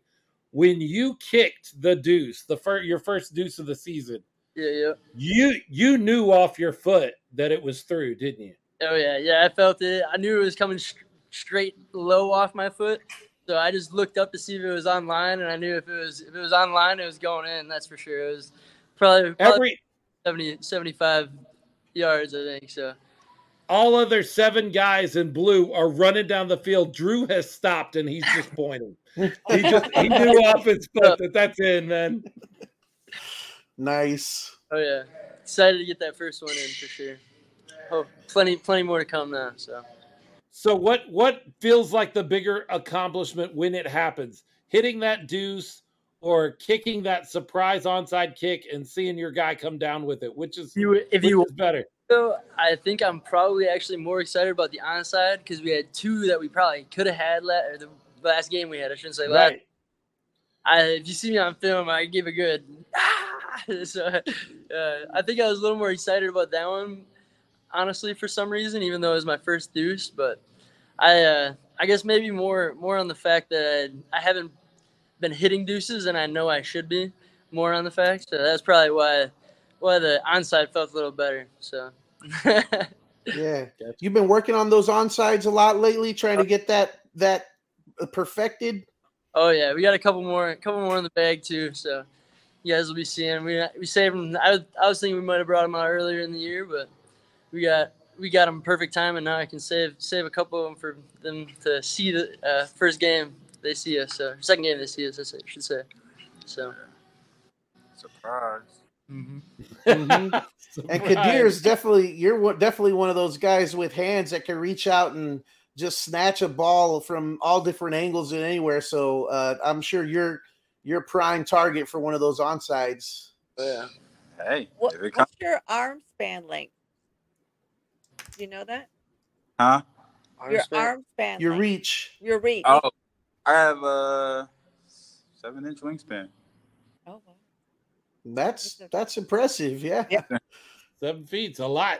seven It feet. sure is. But Oh, I'm not just saying my foot. So I said I was seven. at seven plus what your original height is. Well, how tall are you? I'm six five. Yeah. So that is pretty much almost set plus seven inches. Yeah, Yeah. yeah, That's of what your height is. that is incredible. Uh, Good stuff. uh, yeah, you got some. So I gotta ask this, guys. I I know the philosophy, and the mantra, and that it's one and zero. You guys are worried about what you could, what what doing your job. You're not worried about what the other team is doing. Or you're not worried about all the side stuff. But this game, this game, one, you know, it's it's it's an opponent you've seen before, and and we got the victory over in West Texas. But two, does this game have a little extra something on it because it's it's like it's being billed as the the Texas showdown, and we we want to prove that the gunslingers are kings of of the state of Texas. Is there that little bit of extra something there for you guys, or is it status status quo just as usual? Focus on on the the end result, and we're not worried about that stuff. uh, how how would you say it? I would say we're always want to know, but knowing how big of hearts Texas people have for football, and this is Texas versus Texas, you only know. I think we have a little bit of protect the Freeman for sure too, and Definitely gotta protect the house. yeah, yeah. So don't after the after the Jacksonville game, I think we're uh, a little more more cautious about protecting the house too. Uh, that one hurt. That one uh, caught us off guard and kept pushing us when we were down. So A little disrespectful, I would say too. it, it felt yeah. so. So we got. We I got think I think there's some of us that fans that kind of went, well, six and one or, or five and one is not bad. Uh, that was not the feeling in the locker room after that game, right? not, not one bit. Not one bit. But at the end of the day, it helped us grow. and Right. we're gonna see them guys again. And we gotta put our big boy pants on and go do what we need to do. Yeah, show yeah, if you when you see him again, we hope you see him in Freeman, and uh, if you see him again, it will be playoff time. So there's no more room for uh, th- there's no there's no wiggle room at that point. You gotta you gotta beat them then. Yes, sir. No room for error. Yep. Well, guys, we really appreciate you taking some time Yeah. with us. We know that you've got uh, meetings and things to get ready for this week, so we don't want to take up a lot of your time. Uh, but uh, we're behind you, um, not just us, but everybody that listens and watches, uh, everybody that fills out the Freeman Coliseum on Saturdays. You guys take on West Texas and invite them in. Uh, we're all there behind you. We're excited to watch what you guys do. We'll make noise if you guys will make plays. How about Thank- that? And, and this is for you, Spidey. I like that. I love we it. appreciate you guys, all the support. Appreciate you guys having us on. So We love Thanks you. so much. Thanks, Thank you guys. so much. have a great you. rest of your night. That is uh, Kadir Chisholm and Drew Pearson. He is your kicker, and the other is your uh, Iron Man. everything. Mhm. Yeah, he is everywhere, all the way across the field. Um, he plays wide receiver. He plays defensive back. He does some special teams work. He's on the field a lot, all over Um, the place. In a good all way. over the place. You think about the guys in the NFL who play one side of the ball and make millions of dollars. And then you think about what these guys do in the NAL where they don't make millions of dollars and they have to play when they start playing a game, they're in that game for uh 60 to 80% of the time if they're one of those guys, one of those Ironman guys like Kinnear. Man, uh it doesn't seem fair in a way the, these are the guys that should be making that kind of money because they really have to do all of it. I think I got it. Um, you yeah, know? agreed. I, it, it almost made me feel bad, um, in a way, in a sort. Don't take this wrong, guys, but it made me feel bad to hear because I did not know this. Drew Pearson say he was a teacher because immediately what went through my mind was like, oh man, this guy works two really tough jobs and he's underappreciated in both In of them. both. in both of Yeah. them, yeah, absolutely. So yeah, a lot, a lot of, lot of uh, love for both those guys. Incredible players, incredible parts of an incredible team. Um, Robert Seco, I don't know that I, I put it up there so our folks that are watching saw it, but I don't know that the people listening uh, got to connect with it. Robert Seco does the, uh, I believe he's the video guy that Yes. puts together those hype videos, all that. Awesome kind of stuff. work. Awesome. Thank you for that. He said on game day, I'm around these guys for five to six hours. If you think they're great players, they're even better people. Um, that is very cool. Uh, I would I would echo that. Like we have been uh, around those guys, and uh, they are they're great. Um, they're great players, but they're great people all the way around. Like all of the guys on this team are guys that you would uh, you would love to hang out with, spend some time with. Nope, we lost our C. Uh, she's gonna take a break for a second. She'll be right back. She let me know. Uh, she she hit me up in the chat and said I'm gonna take a break. So uh, we're gonna let her have a break. Leo, while we while she's taking a break, let's uh let's do what we love to do and pre preview some merchandise. What do you think? Oh yeah, this is one of the surprises we were talking about, where we get to reveal some stuff. I feel You bad because Definitely want to see here. this.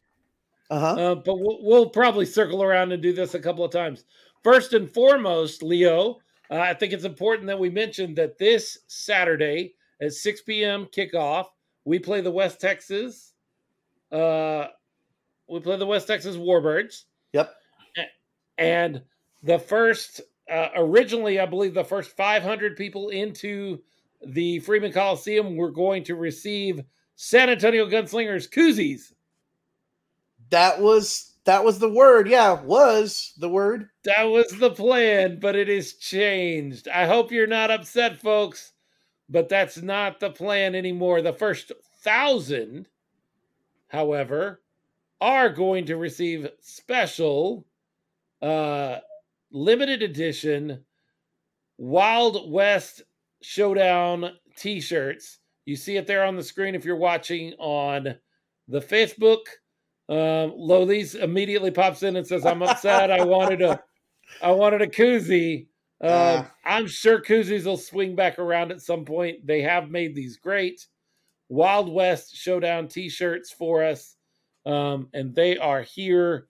Uh, first five, uh, first one thousand fan, fans is going to get those. That's a cool looking Um, shirt, though. I like I like the It design. is.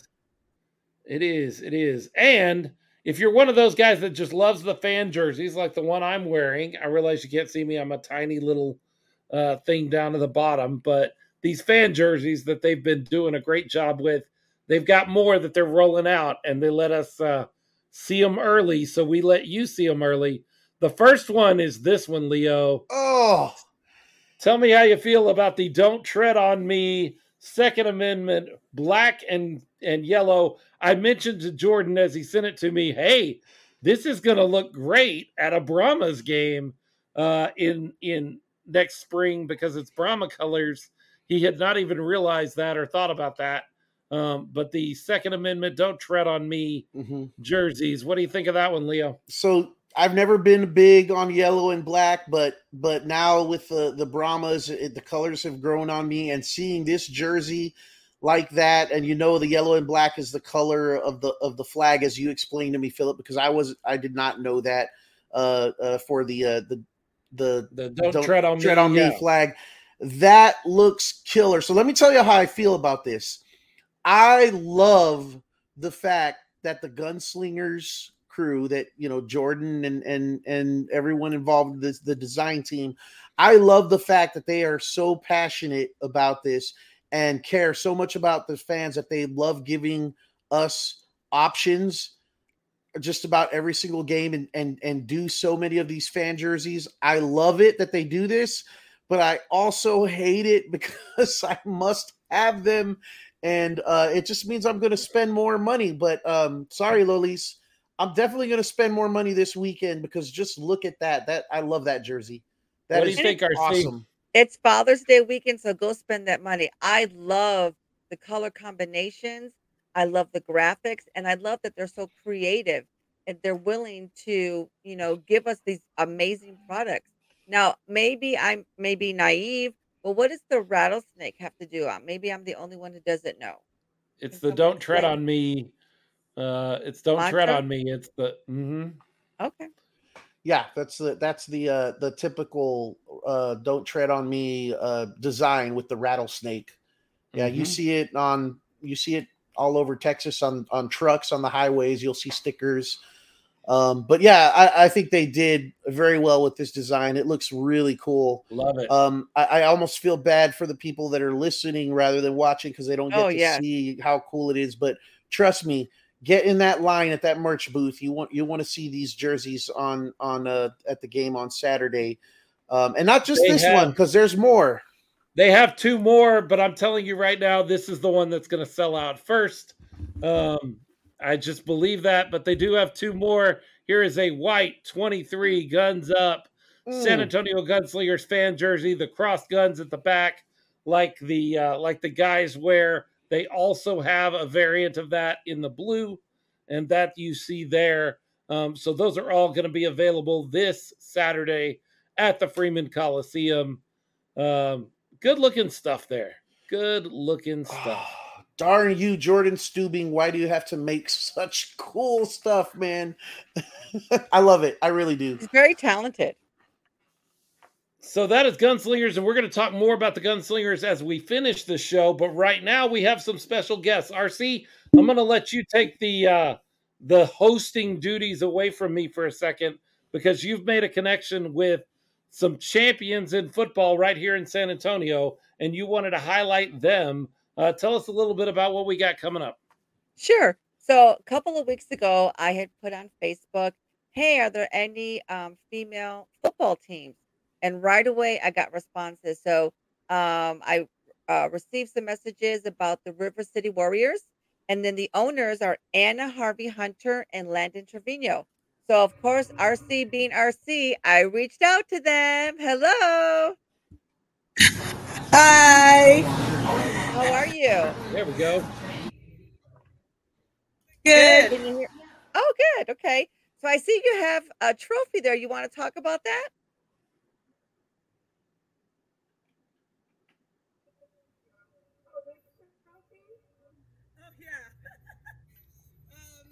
This is our 2023 Texas Valley Sports Women, Women's Championship Trophy. We just won our championship um, back in May. So we're still kind of celebrating right now. That's great. That's great. And how long have you been a team and how long has this league been around here in San Antonio? Educate San Antonio uh, a little bit. 2020, right? Team about 2020. Um, our first team was when COVID hit, right? It was when COVID hit. Um, but yeah, we've played in about four seasons because I think we played two seasons in one year. Yes. Yeah. So this is our fourth season and seemed to always make it to the semifinals, but never took home the championship. So until now, yeah. Oh, nice. that's great. That's great. So just take a second and introduce yourself and how long you've been um, with the team.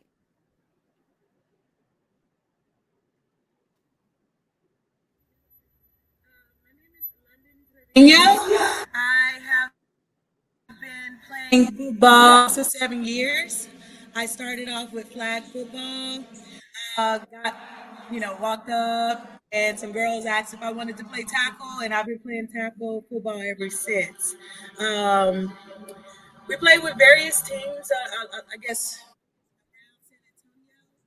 um, and wanted to, I guess, make our own uh, to improve that any other team was bad or anything. We just wanted more out of it.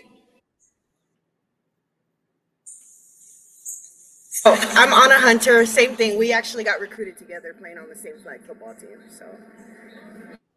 And, and how did you make the change from player to owner?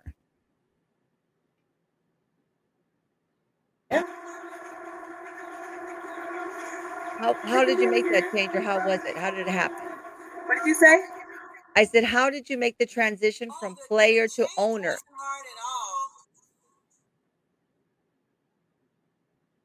Where do and you guys how, play your games at? Where, where change wasn't. Okay, the change wasn't hard at all. Um, both of us played uh, various sports for many, many years. We both are first love basketball players, so transitioning to um, another contact sport wasn't really hard at all. Um, we were kind of naturals to it. Um, so when we transitioned over, it was the only part that was missing from flag football. It was the hitting part. At first, obviously, it was a little scary because we don't grow. We haven't grown up playing football. So being taught the right techniques and everything really mattered. I think once we got that, everything else seemed to flow. I think Leo, you had a question. Yeah. So on that on that point that she said, so um, did you did you so you said being taught technique because yeah, that's definitely got a, got to be a tough transition to come from playing flag football to all of a sudden doing tackle. Um, so uh, did you recruit recruit coaches? You could talk about your coaches a little bit and the great job obviously they've done with with you ladies winning a championship, which congratulations by the way. That's awesome. And then also tell all the fans where you play your games at. Um, so we know where we can be on the lookout uh, for when your season starts up again.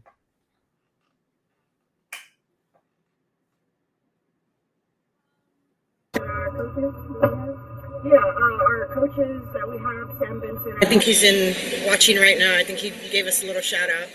And um, uh, Ray Guy, um, who is in Corpus, right? So we had those two coaches. I think that was a good combination. Um, a lot of experience. Um, I think uh, answering the question as far as like how we seek them out, I think what helped us a lot because again, females don't grow up watching or playing tackle football is really looking for those coaches that can really start off with the basics that aren't afraid to you know really just break everything down go a little bit slower for those new ones and then of course as the years gone on because like we said we played for about 67 years now um, it, it helps like when we're able to also teach the players so it's not just the coaches. It's a combination. It's you know we're all family, so we have to help each other out. Actually, Anna and I are coaches. Um, the first year of the River City Warriors, I was one of the uh, head coaches for uh, the River City Warriors, along with a bunch of other coaches that we brought aboard.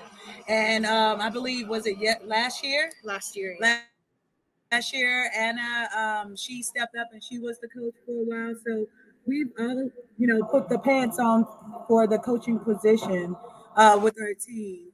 Um, so our games uh, are held right now as with Sporty Sports Complex. It's Mhm. actually a soccer field, and they are really in tune with underage uh, kids who want to play and know the game of soccer. So we've been um, having our games there. And how many teams are, are in your league and what's the name of your league?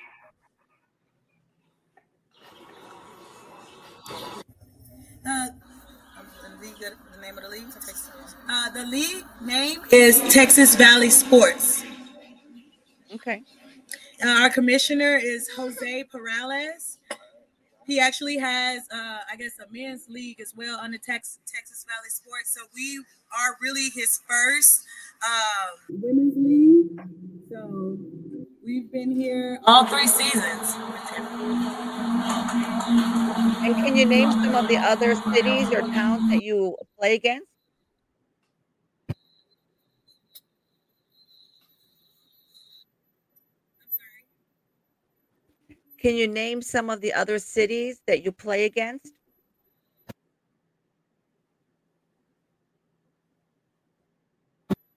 I don't know if they can hear. Second, let me see if I can put the. Sorry, I'm going to cancel. Can you name some of the other cities that you play against? Hear what's going on. Oh, yes, I can do that. one. Um, okay, so this season we well, it's a lot of South Texas. Um, Okay. We've had uh, Edinburg. We had Brownsville. Um,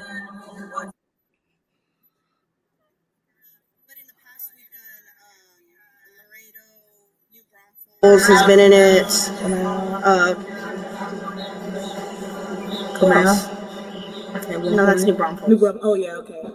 Yeah, so up and down, San Antonio, uh, The Texas, Valley. the Valley, has been in it. Corpus, and RGV, Kingsville. Kingsville, yeah. So it's a lot of Valley teams that league is focused around. Well, that's great. Like I said, we just wanted to bring you on to kind of introduce yourselves maybe again to San Antonio. Um, our podcast covers um, football, professional football here in San Antonio, but I'm a, a a big advocate for females in sports, and so I wanted to at least bring you on and to see if we can start making a connection. And and when does the next season start? There you go.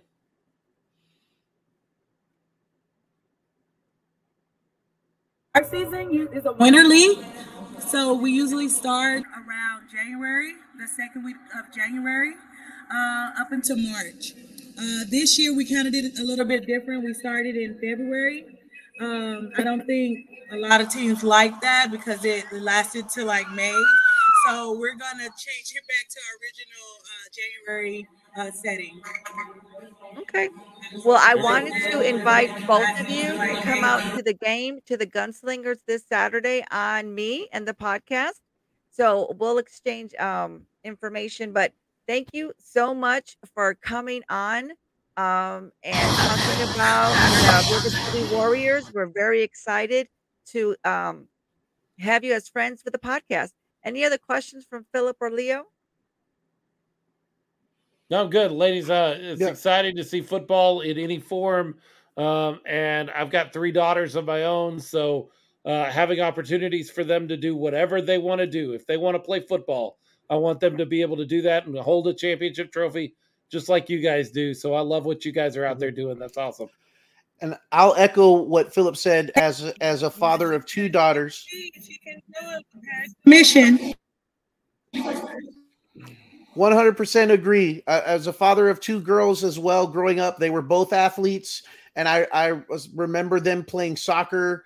Uh, they didn't play football, but I remember them playing soccer on a what was other than them an all boys team, and they that didn't faze them at all. And they were two of the best players out there. They started on that team, and and girls can be tough. Let me tell you, I I know, and Oh, yeah. and I I I love what you what you ladies are doing, and uh, yeah, uh, definitely with the the the the as we say guns up those are some the, putting the guns up right there so congratulations on what you've done ladies and uh, keep doing what you're doing Again, congratulations, and we look forward to seeing the both of you on the game for the Gunslingers this Saturday at 6 p.m. at Joe Freeman Coliseum. Thank you so much, Thank you, ladies. Thank you for having us. Thank you. Thank you. Uh, that is the River City Warriors. They are champions. They are football champions here in San Antonio, and uh, we like to celebrate uh, females in football, girls of the gridiron, whatever you want to call it. Um, I do. I have three daughters. Leo's got two daughters.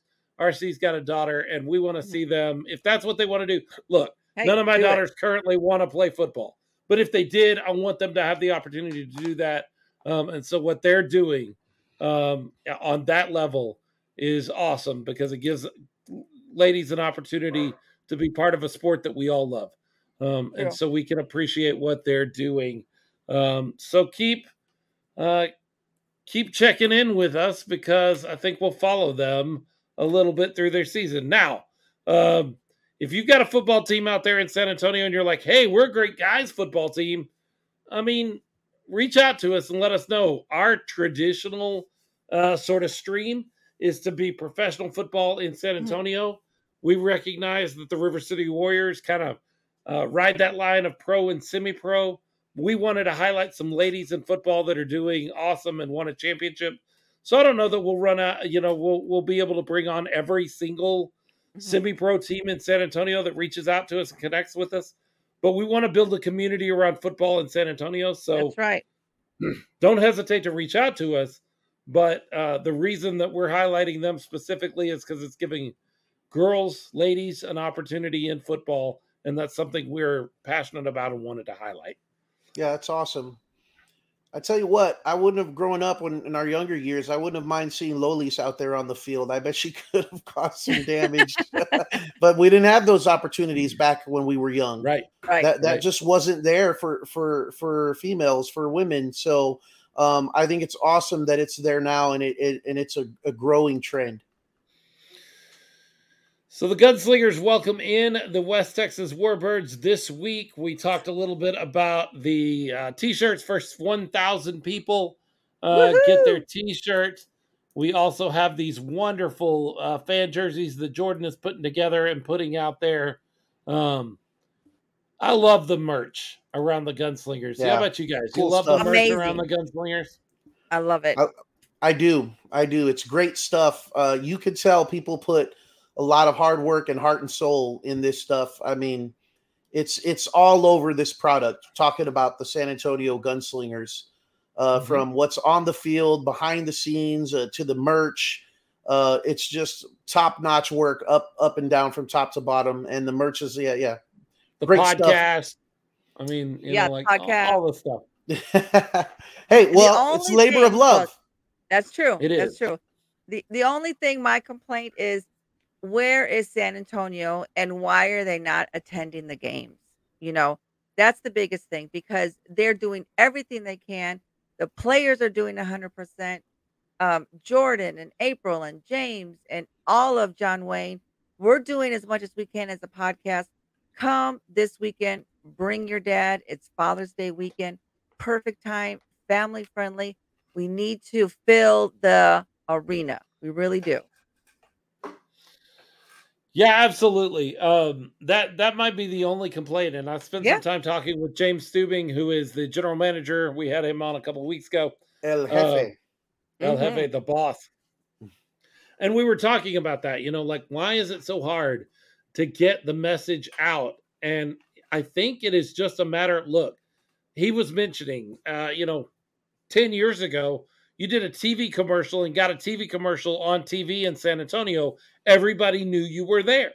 Mm-hmm. Um, it doesn't work that way anymore because so many people have so many other ways that they reach out and get their entertainment from streaming uh, to uh, social media and all of these different avenues. You can't cover all of them. And so it gets so much harder to get what is ultimately a product that that only speaks to a certain group of people. I, I'm careful not to call it a niche, uh, a niche thing, but in a way it is. Like arena football is only going to reach a certain group of people.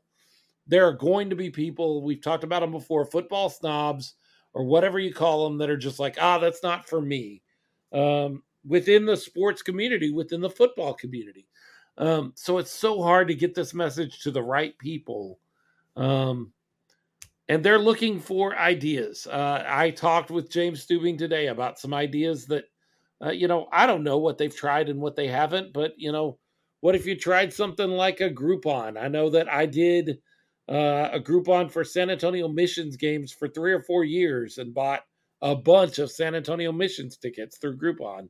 Um, and that was something that he had not uh, explored. He'd done it before with John Wayne, but Mhm. John Wayne is a premier company. You don't, uh, people that want a Groupon want to kick tires for cheap, um, Mhm. which is great for the gunslingers. That's exactly what they're kind of looking for. It's somebody that wants to try it once on the cheap end and know that they're they they like what they're doing.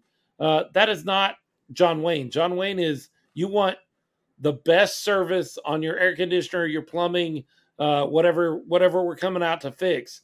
You're going to pay the best. You know, you're going to pay a price for that because they're the best, but you're going to know it's fixed. Yeah. You're going to know that you're getting what you pay for. We've all gone with guys before to fix our plumbing or our air conditioning or something like that. That we we went cut rate, and that's what you got. You got what you paid for. Um, you got cut rate service. That's not who John Wayne is. So it didn't work well for the John Wayne area, but it does. Uh, it could work well in the gunslinger sort of uh, thing. So they're working on that, and they're working on ways to get that message out there. Um, but you're right. That's the big. I mean, that's the only thing that I'm like, where are why are why are people not engaging with this? hmm And we also have um, the um, the big trucks I saw last weekend or last time that they were at the game. They're going like two hours earlier. They're kind of having a tailgating. That's a big Mhm. crew, you know. So Yes. that I love that, you know. So if anybody wants to bring shots, something quick. We're not talking barbecue, but we're talking like a quick hangout. Maybe do some shots, drink a little bit, socialize, network. Come two hours before the game. Um, it's going to be at six o'clock, so maybe get there around four-ish. I could do that, and uh, make some new friends. Bring a friend. James and Jordan, if you're watching or listening, and I know that you are, even if you're not doing it live, you're going to listen later. Alfred Rodriguez has an idea. What about a dollar beer night? Man, it works. They have it at the in. missions. They do them at the missions all the time. Uh, my my father is a huge hockey fan. He is a big hockey fan because that was where he and his buddies could go drink beer at minor league hockey games when they were younger, uh, and it it became a lifelong passion of his. He's he's seventy years old now, still watches hockey. He doesn't drink beer anymore, but he watches hockey all the time. Um, so yeah, dollar beer night may work out uh, well if you could work that out with a Freeman. I realize at that point you're dealing with a venue on that kind of stuff, but maybe that's an option. Um, the important thing that you need to do if you're listening, watching, hanging out with us, if you're part of the Gunslinger Posse, is you uh, need to do your part. Bring Yes. friends, bring family, bring folks that might be interested in a great, affordable family time. Jordan Steubing says, "Hey, we've we we've thought of a beer, a dollar beer night needs an alcohol supplier that'll get behind it." Um, and I understand that all of that plays into that. You got to deal with all of those kind of things. Yeah. Um, one of the Go ahead, things Liv. one of the things I was going to say is and and they've probably looked into this too because you know there's smart people working um, behind the scenes here for this stuff um, uh, definitely smarter than than we are uh, or than I am I'll say but um the merch we've talked about the merch and said how Mhm. incredible it is and how great the designs are and and how they really appeal to a, a, a large amount of people because they base that on a lot of texas things Right. if there's any way to get that merch so that it's available outside and away from the freeman coliseum I, i'm talking like academy or you know bass pro shop that sort of thing i don't know the, the business workings on that type of relationship Right. but if you can get that merch out there and available to more HEB. people, more more eyes, HEB, HEB. they Love do that. sell they do sell merchandise Sure. up in the front, shirts and, and jerseys. I've seen stuff in there uh in the past for Fiesta and for the Spurs and whatnot. But if you can get those really cool and great looking designs out to peop the to more eyes and more people, they're gonna see that and say that looks really cool. What's that all about? I think I think that would be great. I just don't know how you'd go about doing that. Well, uh, Jordan think, like, Jordan um, knows sorry. because he says they're already working on it. Definitely something Okay. we're working on. I, I was thinking of like because college is your also college football is also big here in San Antonio. If we did a UTSA night or a St. Mary's University, something like that to kind of bring some of the college people. I don't know, just an idea. Tough thing is it's summer. Yeah, there's still, still like, summer oh. classes. Yeah, A, a few, true. but you're not reaching the same kind of number that you would There's a alumni. UTSA There's night alumni. and, and well, sure, but they're yeah, but Yeah. yeah, Maybe. you're right. Um, so there's Just lots of ideas. things that there's lots of things the team can do, uh, and they're working on that. I, I want fans to know, listeners to know, people to know. There's things you can do. Mhm. Um, you can bring your friends, you can bring your family, you can talk about um, the gunslingers when you're out and around. Today, a buddy of mine that lives in San Marcos was complaining on Facebook about, oh, it's it's can the NFL season just start already? He's a Colts fan. He's ready for the NFL to start. He lives in San Marcos, and I'm like, hey, San Antonio Gunslingers are six and one uh, and getting ready for a playoff push. You know you want to, uh, you know you want to come down and, and give it a try. Um, it's not the first time I've talked to him about the Gunslingers, but um, maybe this time he'll go. Ah, you know what? Let me go check out a game, or let me look at one online. Um, let me let me watch a game online. Do something um, as a Gunslingers fan to do your part and get your name out there. RC a couple of weeks ago spent every day um, through the week wearing Gunslingers gear out of the house so that she could be a walk-in billboard for him. hmm And that's what you got to do. That's what we've got to do is That's get the word out there. If you're interested in the merch, if you love the merch, um, and you like being uh, the stuff they give away for free because they're giving away some promo items, um, but you're like, you know what? The one thing that bothers me about the merch is, man, I don't want to miss a whole quarter of the game standing in line. It's kind of a bummer. Uh, It is. There's a lot, you know. I when I got my merch the other day, I made sure I got there as soon as I uh, could, and I went at the time that like everybody's enjoying the game, and I got through the line pretty quick, right there at the end of the first quarter. So I missed a few minutes of it, but I went and bought my jersey um, Smart. and my stuff. But some people just want to skip the line. Would you guys? You, you guys just like to skip the line? If I I can, mean, I who will. doesn't? Yeah, that Who line doesn't? can get pretty long too. Uh, I got great news for people that have joined with us, partnered with us, and been a part of our show with us. We don't mention it a lot, although we've been mentioning it more lately. We have a Patreon. Yes, um, we did. It goes to pay our bills as a show. Um, we've got equipment that I think we're still in hock for uh, to Leo for that we bought when we started this whole thing that we owe him some money on. We have bills to pay as a show. Hosting uh, this great uh, uh, stuff that we use to get the show out live, that all costs money. Um, and so we pay our bills with our Patreon.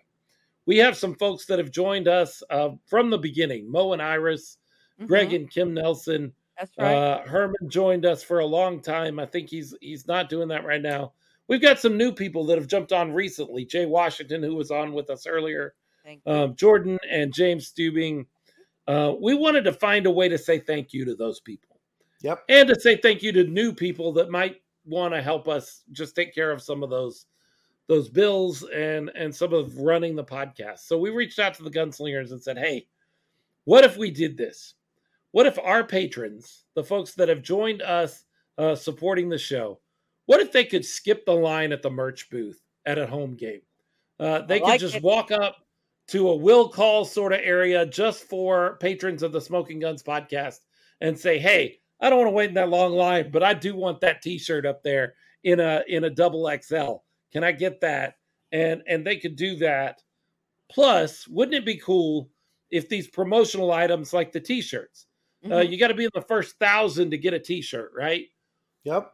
Well, wouldn't it be cool if our patrons had a reserved uh, a promo item set aside for them so that whenever they got to the game and walked over to the merch booth, they could say, "Hey, my name is Mo. You have a T-shirt back there for me because sure I'm do. a I'm I'm a patron of the Smokin' Gunz podcast." So we rolled that out to the gunslingers and said, "Hey, we know we're asking a lot, but is there any way you could help us thank our patrons by doing these couple of things?" And they said, "Absolutely." Um, at a minimum, at, the, at a minimum, we can do that. So if you're a patron of the show, and I know some of you are watching, Mo's watching right now, I think um, Mo and Iris, uh, Kim and Greg will will check in at some point. Um, that is going to be part of our patron program for the rest of the season. At home games, we're going to have something set, uh, an area set aside for you guys to be will call and walk up and just uh, skip the line because you're a patron of the Smokin' Gunz podcast and promotional items are going to be set aside for you. Now, I need you to do me a favor on the promotional items. Certainly, when it's something that's sized like t shirts, I'm going to be sending out a message after the show tonight that says, Hey, I need your sizes by Thursday so that I can get that over to the gunslingers and they can set aside the proper sizes for you.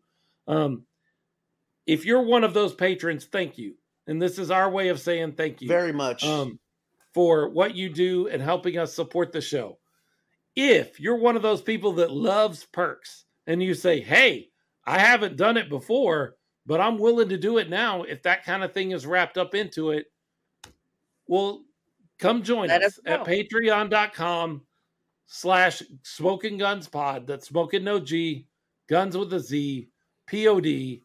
And you can join at a five, a 10, or a $20 level uh, each month it's it it helps us make the show go and it gives us an opportunity to do things like um the camp uh, they had mm-hmm. a camp today we should ask the guys about if one of them were involved in the camp oh yeah um, oh yeah they had a camp today but they've got another one coming up later in the uh later in the summer here in a couple of weeks right yep. rc mm-hmm. you've been tracking that yep. a little better than i yep. have i think it's um, the following week and then we're also going to be a cheerleading camp too so I think that's coming yeah. up soon. I'll have to. Get And you guys, you guys definitely share that out with people you know, even if they don't follow the show. Tell them, hey, there's a show that I watch, and yes. you have a you have a son or a nephew or a neighbor that's interested in football and wants to be at a football camp. Their their their their son or daughter. Uh, let me hook you up with this with this show. Reach out to them because they're looking to sponsor somebody. Um, yeah, we definitely would love to do that. Yeah, we want to sponsor kids. We want uh we, we offered that last week. We didn't have anybody jump up and take advantage of that, but we want to offer it again. If you have um, a kid that would love to go to football camp, but just the money is the one thing that would keep them away from camp, we want to wipe that out. We want to yep. take care of that. Um, so right. have them reach out to the show on social media, Smoking Guns Pod, Smoking OG, Guns with a Z, P O D, um, on Facebook, Instagram, or Twitter and uh, let us know that they would love to be a part of camp. They just need some help with that registration fee, and we will uh, we will connect you with gunslingers and make that happen. Yes, um, and we'll pay session, for it. Mm-hmm. It's the second session is June 26th through June 30th. The fee that we're willing to pay is $125. Um, and yeah. that's going to be from 9 a.m. to 12 p.m. Monday through Thursday. So if there's a kid out there loves football, you know he loves football, or maybe she loves football, just contact us. This is $125. You don't want that to go to waste. Um, that could be someone's graduation gift, someone's birthday gift. And you can see the passion in their eyes. It, they're going to be working, they're going to be coached by professional coaches, they're going to be learning skills from professional athletes, professional football here in San Antonio. That's what we need to bring. We need to bring that passion. And that passion sometimes starts with kids. Absolutely. Yep. Absolutely. So those of you that are our patrons, thank you so much. Like we we don't do enough. We know we don't do enough. Um, to say thank you for what you do to help us make this show run. Um, we really appreciate you. And if you're new, if you're thinking about it, if you're interested, there's maybe something that sweetens the pot a little bit, and you're like, hey, um, that'd be great to go to the Mhm. game this Saturday and not have to worry about the line at the merch booth and not have to worry about being, you know, sweating. Do you ever count the people when you go to a, an event like that? I used to go to missions games all the time when they'd give out jerseys.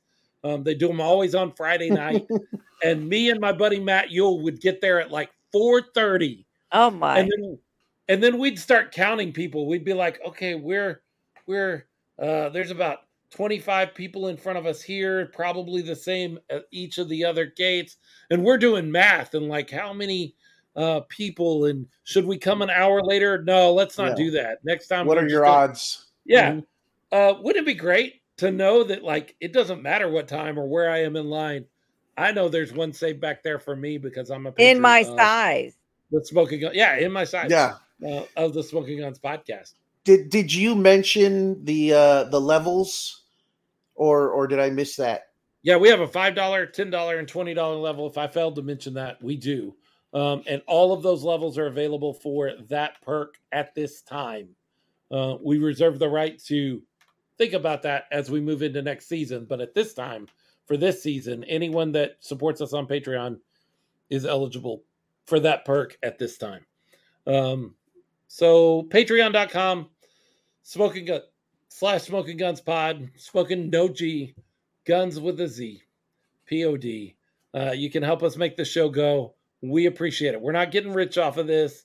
None of us are buying uh, our gear from the money that you're you're you're helping us support the show with. We are we are paying our bills and then we are saving it back for opportunities like sending kids to football camp or sending kids to cheerleader camp later in the summer because we'll do the same thing when that comes up and make that available um, when it comes time for cheerleader camp. What else, guys? We did a lot today. We, We had have special done a guests, lot. you know. We did a lot. We appreciate excited about this Drew and Kadir checking in with us. We Yeah, they were great. We really appreciate the ladies from River City uh, Warriors. Mhm. Uh, audio issues aside, that's great that, to know that that uh, they are out there playing football and following that dream in a way that Leo's right wasn't available at one time. Like there just wasn't an opportunity for them to get out there and play the sport that we all love, and now there's better opportunities for that. And hey, hopefully one day there's even better um, opportunities for ladies. Alfred Rodriguez says a T-shirt for the show to cash in more dough. We actually have it. merch. We have created merch before. We didn't sell much of it, so No.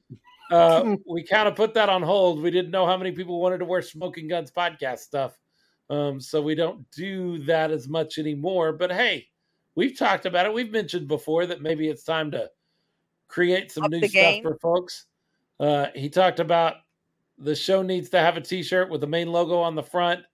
The back says, "When it comes to professional football, 210's got something to say." With the bang bang hashtag. Well, I think we've had that shirt. I, I think I have a shirt that says Something very the close to two that. oh, the two and oh's got something to say on the back of it. Mo has one. She says, "Hey, hey, I have your shirts." She does. She does, and And she's then, uh, mentioned what to me. the um? Go ahead.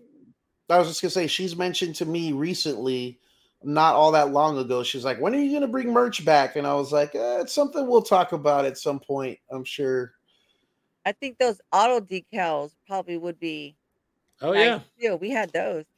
yeah. I don't have that anymore. I put it on a truck that no longer exists. Uh, Oh, It went to the junkyard. So Hmm. yeah, I still have auto mine. decals. You do. I've seen it on the back of your car. Mhm. Coasters. Oh yeah, Oh yeah, we did have those. We did coasters. I've got one in my Mhm. bedroom. I got one There right here go. on my desk, man. Um, I use my Smokin' Gunz coasters. I like those coasters. Those good quality. They're great. They're great. Uh, I use one here. I use one beside my bed on my bedside table. My wife says it doesn't fit with the bedroom decor. Mm. I don't care. you won that podcast. battle. You won that battle. Yeah, I win so few, so we got to win that one.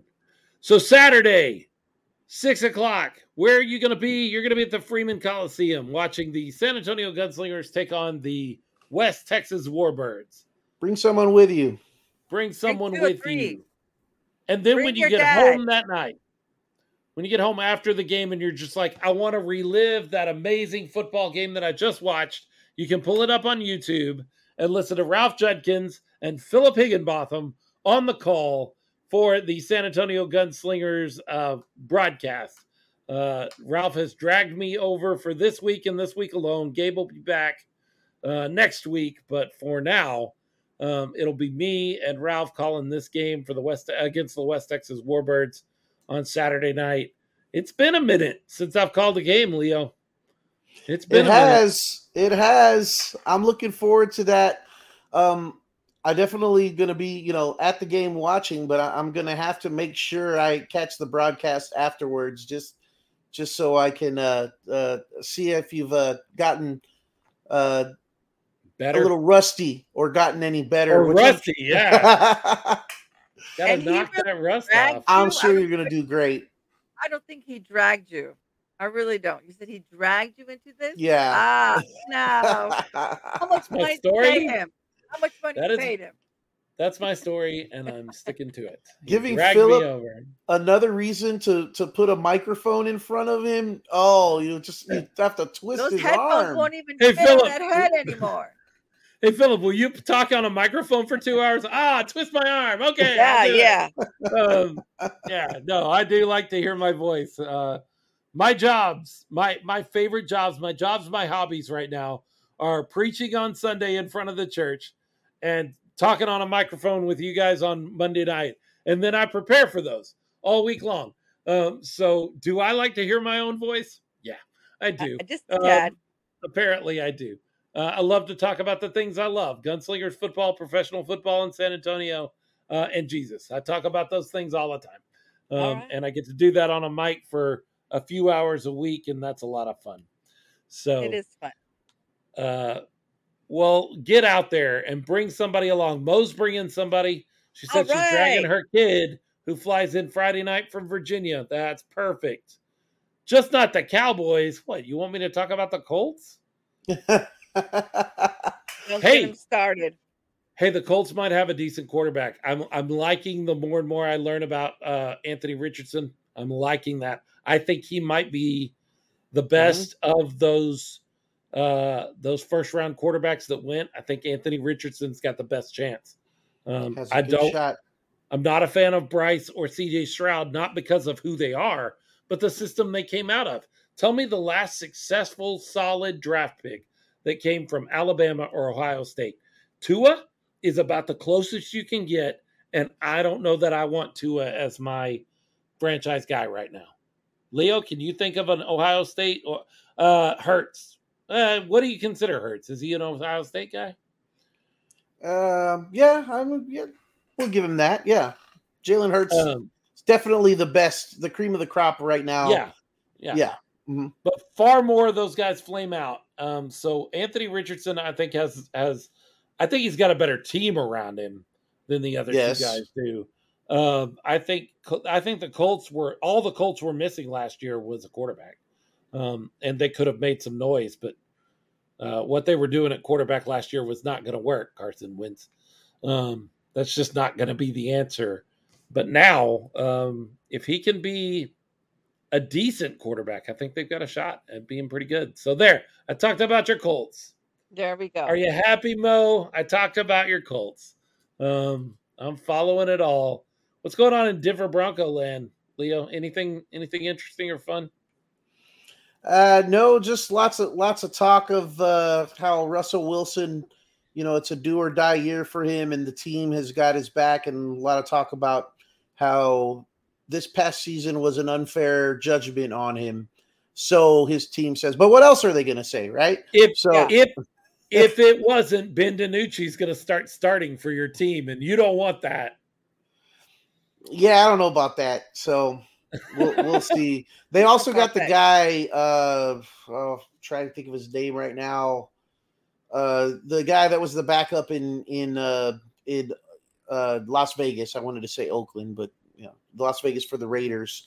Um, and they brought him in also, and he's he's got some he's got some real tools, of some potential. So um, DiNucci's I, I wouldn't pencil him in as a number two just yet. Although they did say he looked he looked good in camp. I can't for the life of me think of the guy out of uh, the Raiders that you're talking about. You said the Raiders backup, and I was like, isn't that Matt McGloin? Yeah, like seven years ago, that was Matt McGloin. Uh, so no, I can't for the life of me remember who you're talking about. It's not important anyway. It's the backup quarterback. Uh, uh, Russell's going to be fine. Russell Wilson's going to be fine. He Jarrett just Stidham. Ah, uh, Stidham. Jarrett a, Stidham. A uh, originally drafted by the Patriots, I believe. Yes. Jarrett Stidham. Yeah, yeah. Um, which means that Bill Belichick looked at this guy at one point and said, maybe this is the next Tom Brady. No. He was he wasn't, but at some point Bill Belichick looked at this guy and said, maybe. Um, that says something. Um, I don't know what it says, but it says something uh, about him. So we'll see. Well, I wanted to say, I just wanted to say before we end the show, I wanted to thank my husband Jerry for letting me use his room. It's the I have a different background for those who are watching. It's not the usual gunslinger T-shirt. Um, so thank you, honey. that is an awesome it. room, Jerry.